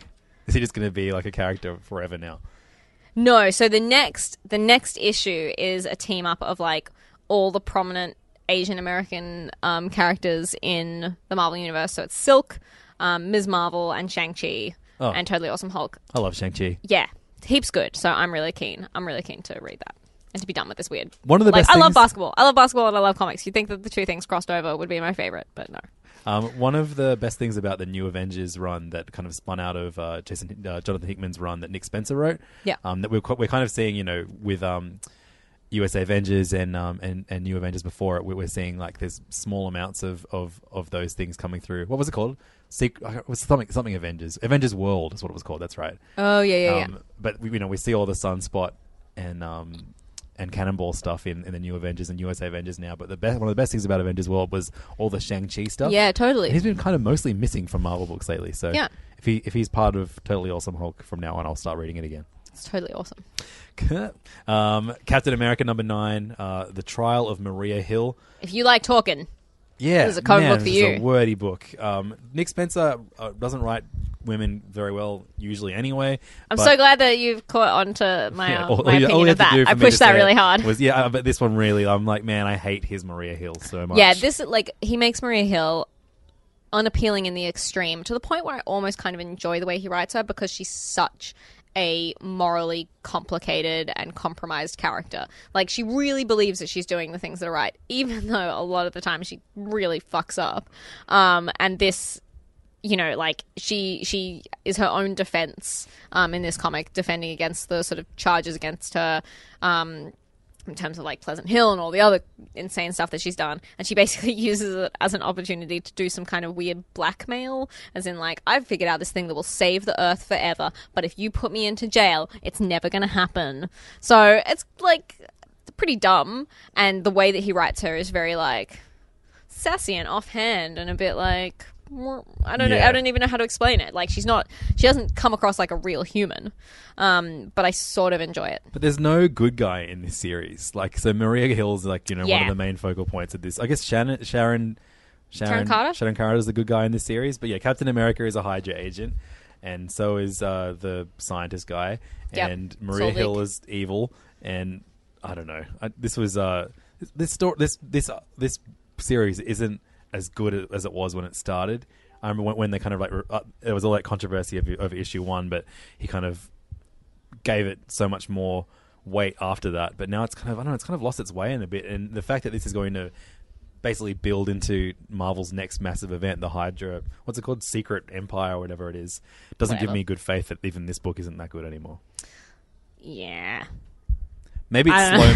maybe it's slow moving because it is building towards that event, and all the actual meat is going to happen there. Yeah, I sort of feel like that's what's happening, and like I'm very critical of Nick Spencer, but I still, I think he does. I think he has really interesting ideas. Like I think that Pleasant Hill was such an interesting idea. and was I a good wish- event. I wish he'd gotten Yeah. more time and space to expand on that. And so I'm sort of I, and I don't hate the Hydra Cap thing. I think it's like clever. I think it's an interesting take on the character. I think that it's um I like that it's playing out over a long period of time. I would be annoying if it was one of those ones that was just over and done in six issues. So I'm interested to see where this goes, how what the event is. Mm. Um, so I'm I'm sticking with it, but that was a bit of an off issue. Um, finally, from Marvel, Inhumans versus X Men number two, uh, Jeff Lemire, Charles Soule, Leinil Yu doing art on this one. So I thought I thought um, Travel, what's his name? Uh, who, what's uh, Rocafort was doing this entire event. But I they thought got, it was you this whole time. what's Rocafort doing then? Uh, he did like half of Ultimates, didn't he? Didn't he do like half of? No, but he left that's Travel Ultimates to Foreman. do this. Well, I have no idea. Yeah, right. uh, whatever. I, I guess it's, you, you have to take take off doing your regular comic just to draw one issue of this because there's so many goddamn characters. Um, Yeah, holy moly! And this is like I, I'm a big Leinil Yu fan, but this is a um. I don't think this is his best work because it's probably a little bit rushed and it's a lot of characters. Uh, so yeah, this but as an event, again, it's not that bad yet. It, you know No. it's going to end up being terrible because all these events, like they always try and trick you into like, no, this event's a good one, and then by the end you're like, why did I read this? Events. Um, but I can't even tell you whether this is like you know that that- at least they've gotten into the fighting part really quickly instead of building up to it, and then there only being like you know ten issue two issues of it towards the end of the series. Um, but we see different different mutants versus different Inhumans, and it's pretty entertaining. Yeah, yeah, medium, medium entertaining. Um, so those are our Marvel and DC books, And just to just to wrap up, I'm going to post this in the serious issues group because it's the best. which But- is facebook.com slash group slash serious issues podcast. We're at like 350 something members at the moment. Everyone just talking about comics all day. It's good Yeah, fun. it's really nice. Come and join us. It's free.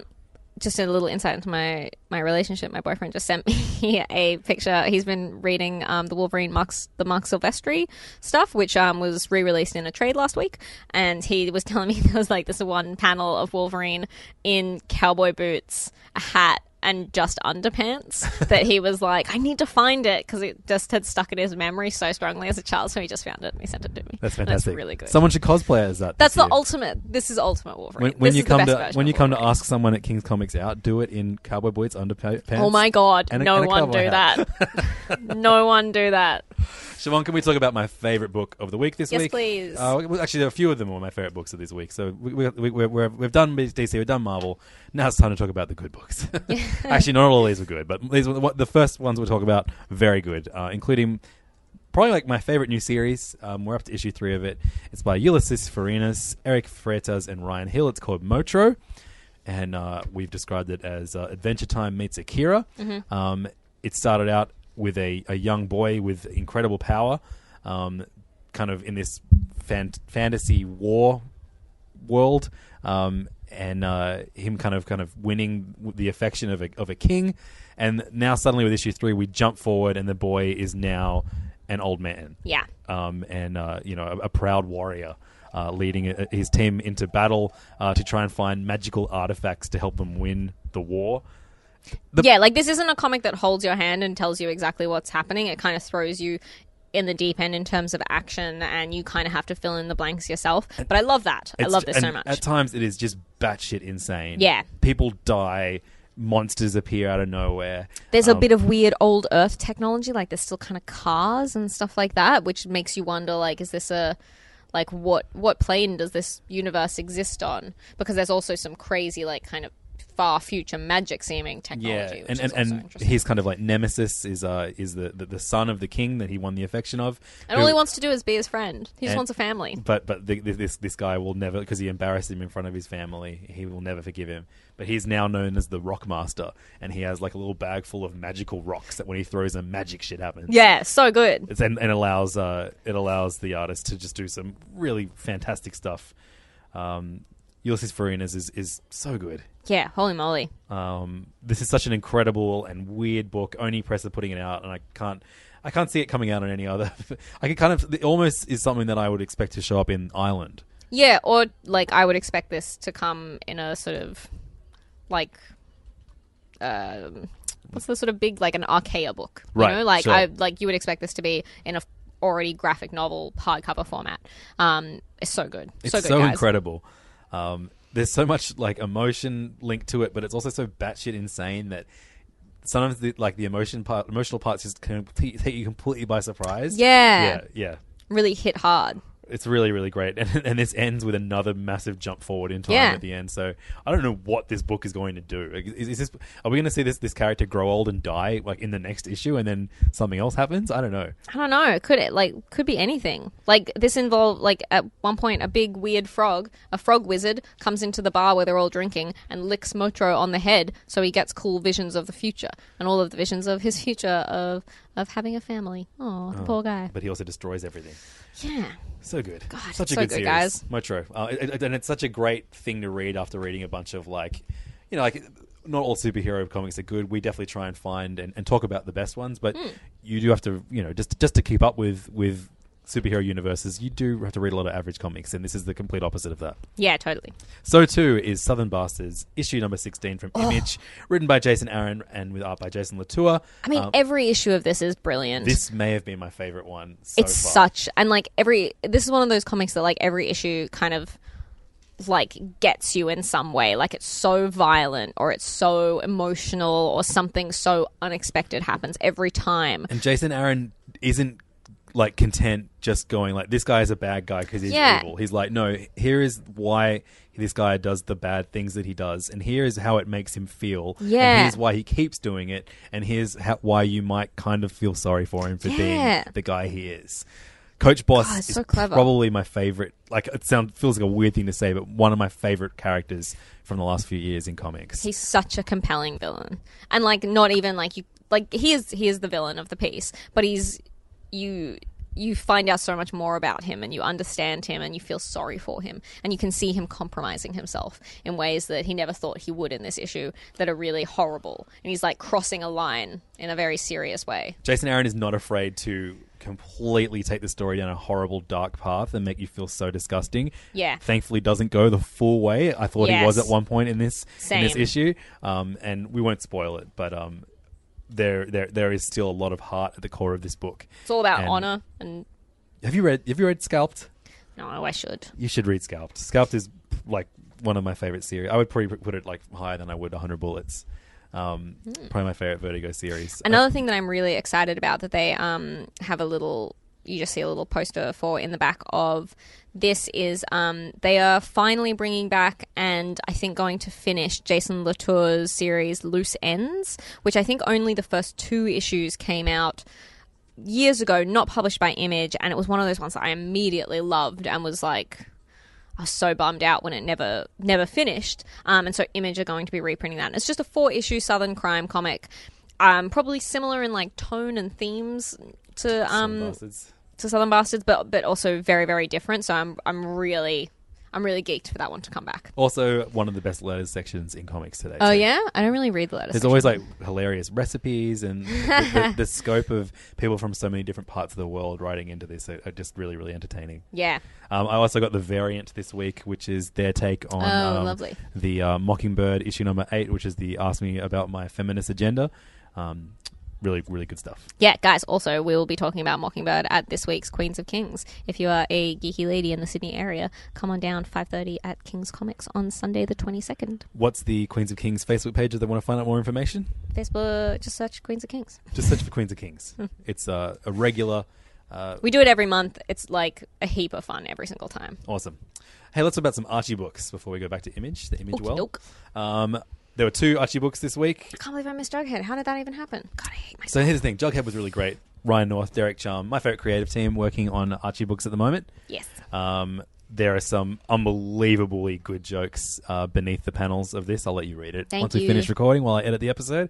Um, overall, the story was, was cool. It was it was a very Reggie heavy episode uh, issue. Great. Um, where basically um, Reggie's better than everyone at video games, and because he keeps winning, they uh, keep saying that. Uh, they like Reggie. They they basically like whoever wins this, you know, whatever version of Mario Kart they play in the Archieverse, um, whoever wins gets to be a king for a day, and Reggie ends up winning. And then Jughead is so convinced that he's a better better at playing video games than Reggie that he challenges him to a rematch.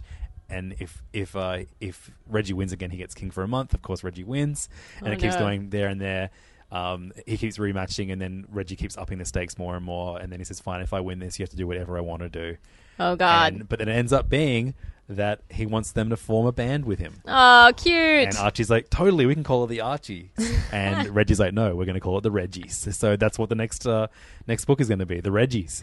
Also, Um, like, what's wrong with Archie? That's his first reaction. Oh, there's a brilliant. So I, I complained about the trope of having like you know the first few pages of a video game heavy comic being like panels in which they are actually Literally playing out the video game Mm. with like their their faces on the characters, and then like so you see like you know Jughead and Reggie and Veronica kind of all racing as themselves in this video game, and then when Archie shows up, he says like um, the, the um, like the the face modification, like the the fa- the the identity um, editing software in this game is really hard to use. So Archie's face is all fucked up, like his eyes are all broken. So good. Um, yeah, it's really fun and silly. But uh, my favorite Archie book this week was Reggie and Me. Oh, wow. Did you like this? Yeah, I did. I'm just, um, I thought Jughead would probably be better, but that's good news because I also really enjoyed this comic. Tom DeFalco, Sandy Jarrell. Um, I this is a book told from the perspective of uh, the only person who likes Reggie, which is Reggie's dog Vader, um, and uh, basically just you know Reggie as this dumb prankster who has it in for Archie. Um, he's you know always misunderstood by all the different residents of Resi- of uh, Riverdale. Uh, he loves Midge, who dates Moose. He hate the only person he hates more than Archie is Moose because Moose gets Midge. But uh, this in this issue, uh, an unlikely alliance, forms, and it was really sweet. Yeah, this had such a sweet Moose moment, and I love, like, I love Moose. Um, and so this bit where you know Moose is like, "I need to talk to you, Reggie. Let's go get a like, let's go to get a milkshake. He's like, talk I- I- this over." Yeah, you, you've been spending way a lot, a lot of time with Midge lately, and and and Reggie's really worried that Mo- Moose is going to beat the shit out of him for doing that. Yeah. But then he's like, well, if you know. If if Midge vouches for you, you're all right by me. Whatever you need from me, you just let me. Like it's like I'm gonna have, I'll have your back. I've got your back. Yeah. So you've got to assume that Reggie is going to take advantage of this and ruin it. Um, but just that was such a sweet moment. I loved it. Yeah. Um, so there are some good good Archie books out there. Um, Archie is good by Mark Waid. Jughead, Ryan North, really great, and Reggie and me, rapidly becoming my favorite. Yeah. And such a fun, like really old kind of, I think almost 1940s Reggie, um, Archie's rival Reggie comic in the back by George Frese. Very funny. Super great. I liked it. It's a good time to read Archie books. It really is. Provided you don't read um, the ones that aren't great. I don't need to name them by name because we complained about them in the past. Let's go back to Image right now. Um, it was a big week for Image, lots Yeah. of big uh, titles for them, but there are a few misses here. Um, Motor Crush, issue number two by Brenden Fletcher. You was a miss? I don't know if it was a miss. Cameron Oh, Stewart, bonkers. Babs Tarr. The the I think there there are parts of this book that I really like. There's also parts I don't. I don't I don't know if what I was expecting from this book But uh, I feel like it's two issues in. two issues in. I know I'm, I'm gonna I'm gonna keep reading it. I don't I don't know if I like this yet. That's all I'm gonna say. Right, okay. I do really like it. I think that they're setting up like it's a cool universe. I like the kind of weird racing stuff. I like the like uh, the the developing mystery around the main character of Domino Swift. I love I Babs that's very cool. Like, Babs love is Babs so And is she do, does she do her own coloring as well? I don't know. Color and production assistant Heather Danforth. Wow, beautiful colors. Unbelievable colors on this book, and like just for art alone, I'll keep reading. Yeah, Um, Tarr draws such cute girls and such like great outfits. like it's such a fashionable book. Yes, you know. um, uh, incredible. Um, uh, yeah, I, I, I just um, as far as the, the story goes, I don't know if the, the, the weight that they're kind of putting on these big cliffhanger moments each time, like they're pretty much like the, the issue one ended with her drinking the the crush, Yeah. which we saw rip someone apart moments before she took it herself. Yeah. and then that's revealed in issue two to kind of just be nothing. We don't even see the aftermath. Well, we see- just hear about it. like I like that because she's like, why does it not kill me?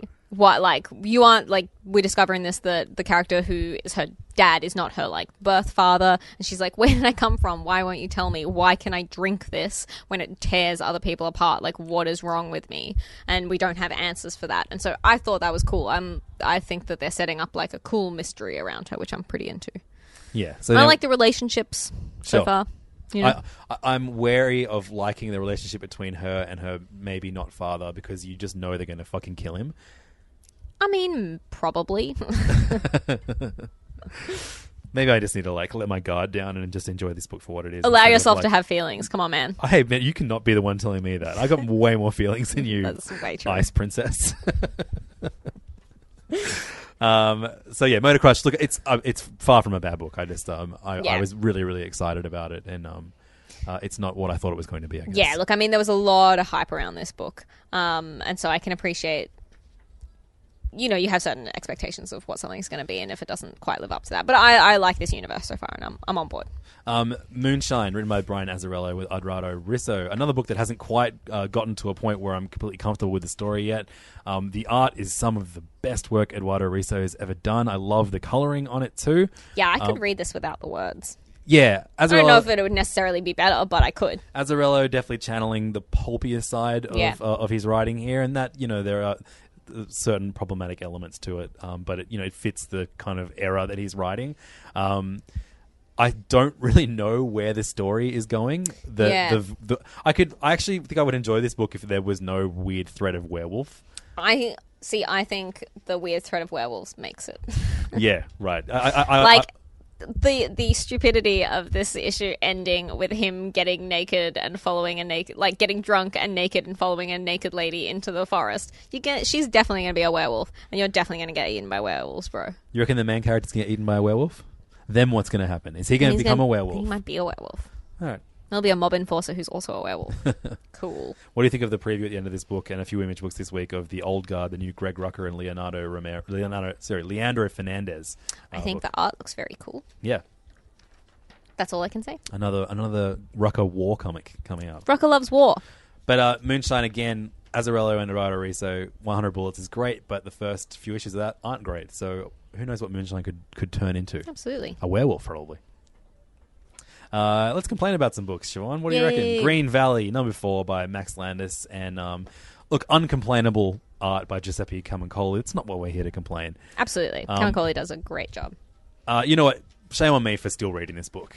I I, I I found out it's a miniseries, so I'm going to read it until the end. Yeah, same. I don't know why we're both still reading this because I don't think either of us especially like it. I find the characters really insincere is my main thing, and I don't like. I don't like them. I don't like the sort of bro broy friendship that they all have. I but think they're all rings, angry at each other secretly. Yeah, it rings really like false the whole way through. And the one female character in this book. Oh yeah, everyone's Uh, like, why haven't you? Why hasn't someone? Why haven't hasn't someone married you yet? All I guess kind that, of you know it is being written in like olden times where that was a legitimate like concern. but I You're 18. Your ovaries are gonna dry she's up. like she's probably fourteen. um, yeah, I, I, I kind of you know the, the twist of the wizard in this book being uh, a, a time traveler with Hmm. like you know weird future devices. Uh, someone not not too far from our own time.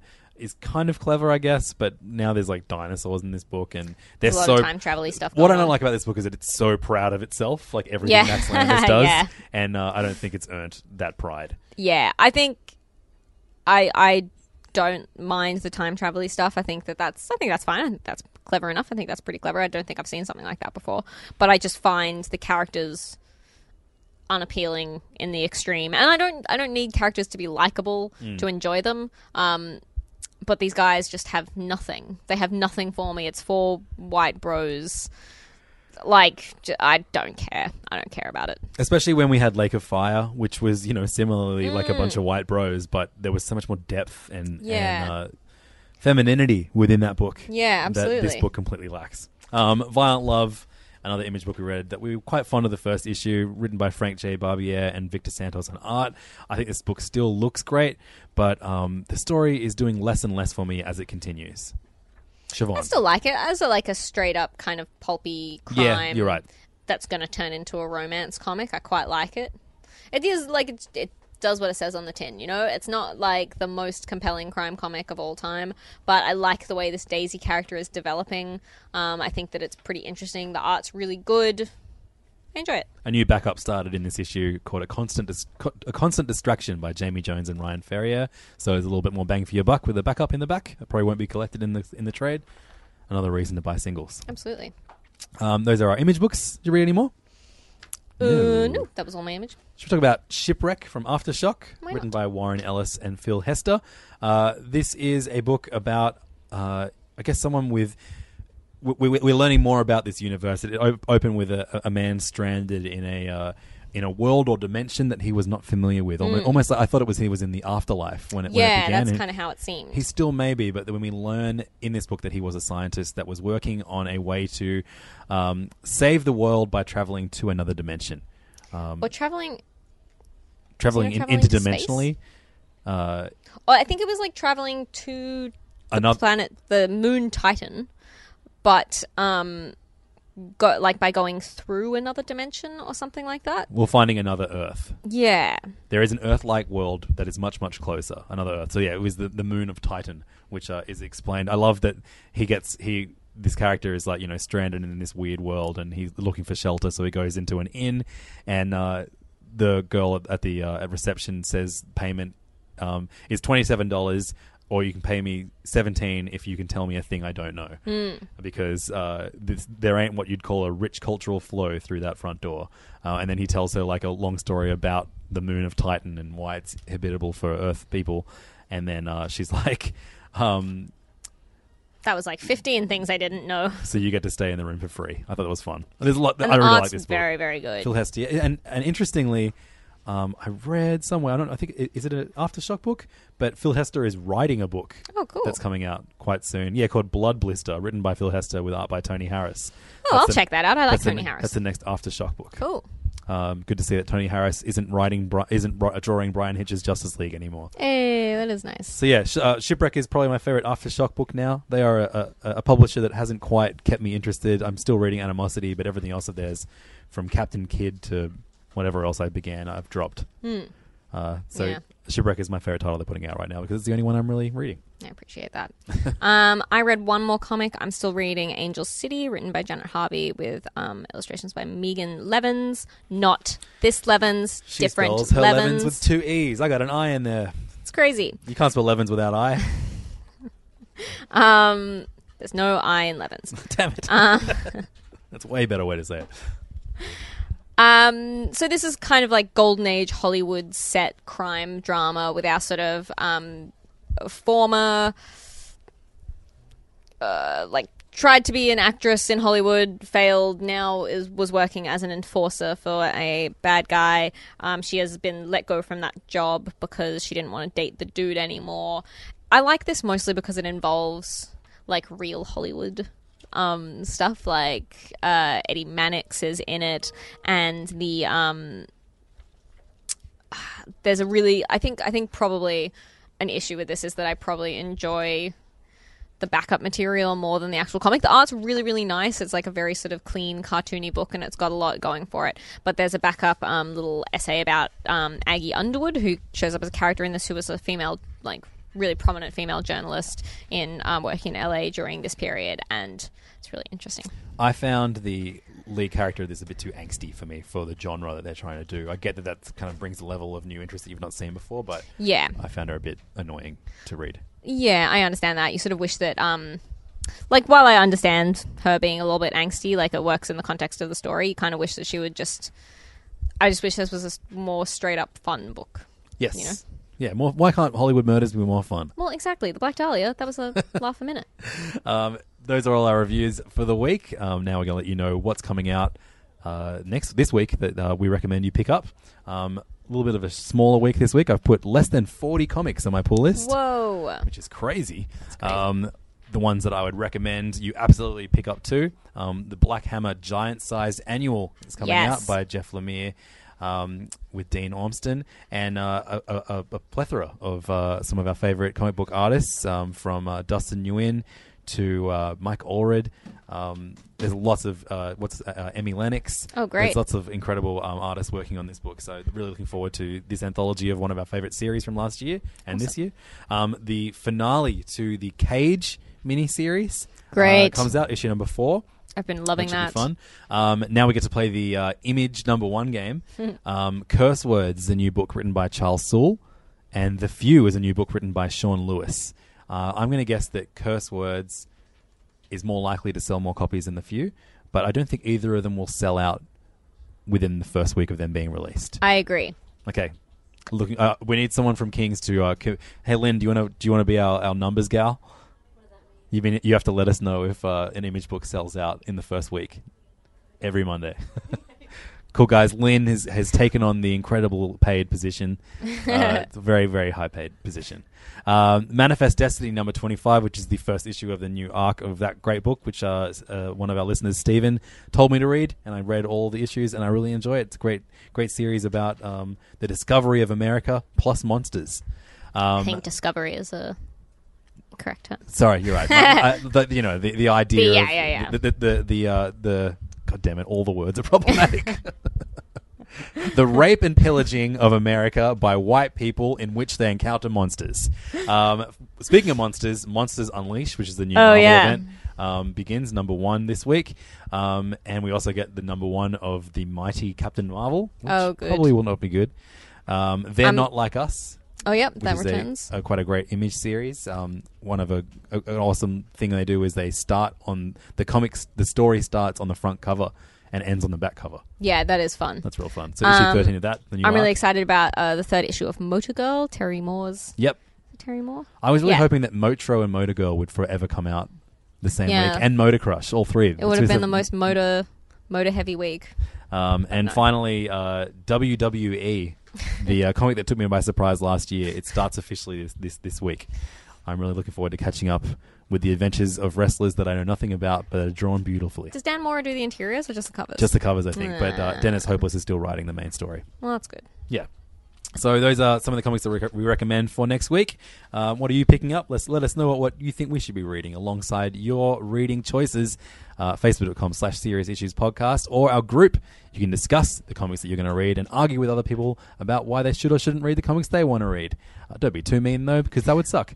Be mean to us instead. Uh, Facebook.com slash group slash Serious Issues Podcast is where you can uh, talk with us all the time or send us an email to serious issues at kingscomics.com. Uh, Siobhan loves getting the emails and gets sad when you don't, so make sure you send those emails to her. Yeah, I've been really sad for a long time. Well, Siobhan, that ties into a very important question that I've waited very long to ask you. How are you? Oh, I'm, I'm actually all right. Oh, great. also, I'm glad I waited to the end of this episode to find out, and I hope everyone is satisfied with that answer. Yeah. Uh, you've been listening to Serious Issues. Uh, thank you so much. You can find Siobhan online, Siobhan CBG, on Twitter and Instagram. I'm at LevDog on all of those things, and uh, we love hearing from you. We love talking about comics with each other and you. So uh, keep in touch with us, and we'll talk to you next week. See you then. See you guys. Hey, this is Levins. Thanks so much for listening to Serious Issues. If you're not completely sick of my voice by now, why don't you check out one of my other podcasts? One is called Hey Fam, and is about comedy and pop culture, so like comic book movies and comic book TV shows, all that kind of thing. The other one is called The Mitchin, and it's all about the uh, food and bar scene in Sydney. You can find both of them on iTunes or download them directly at yolevins.com slash podcasts. Thanks so much for your support, and I'll see you next week. Bye-bye.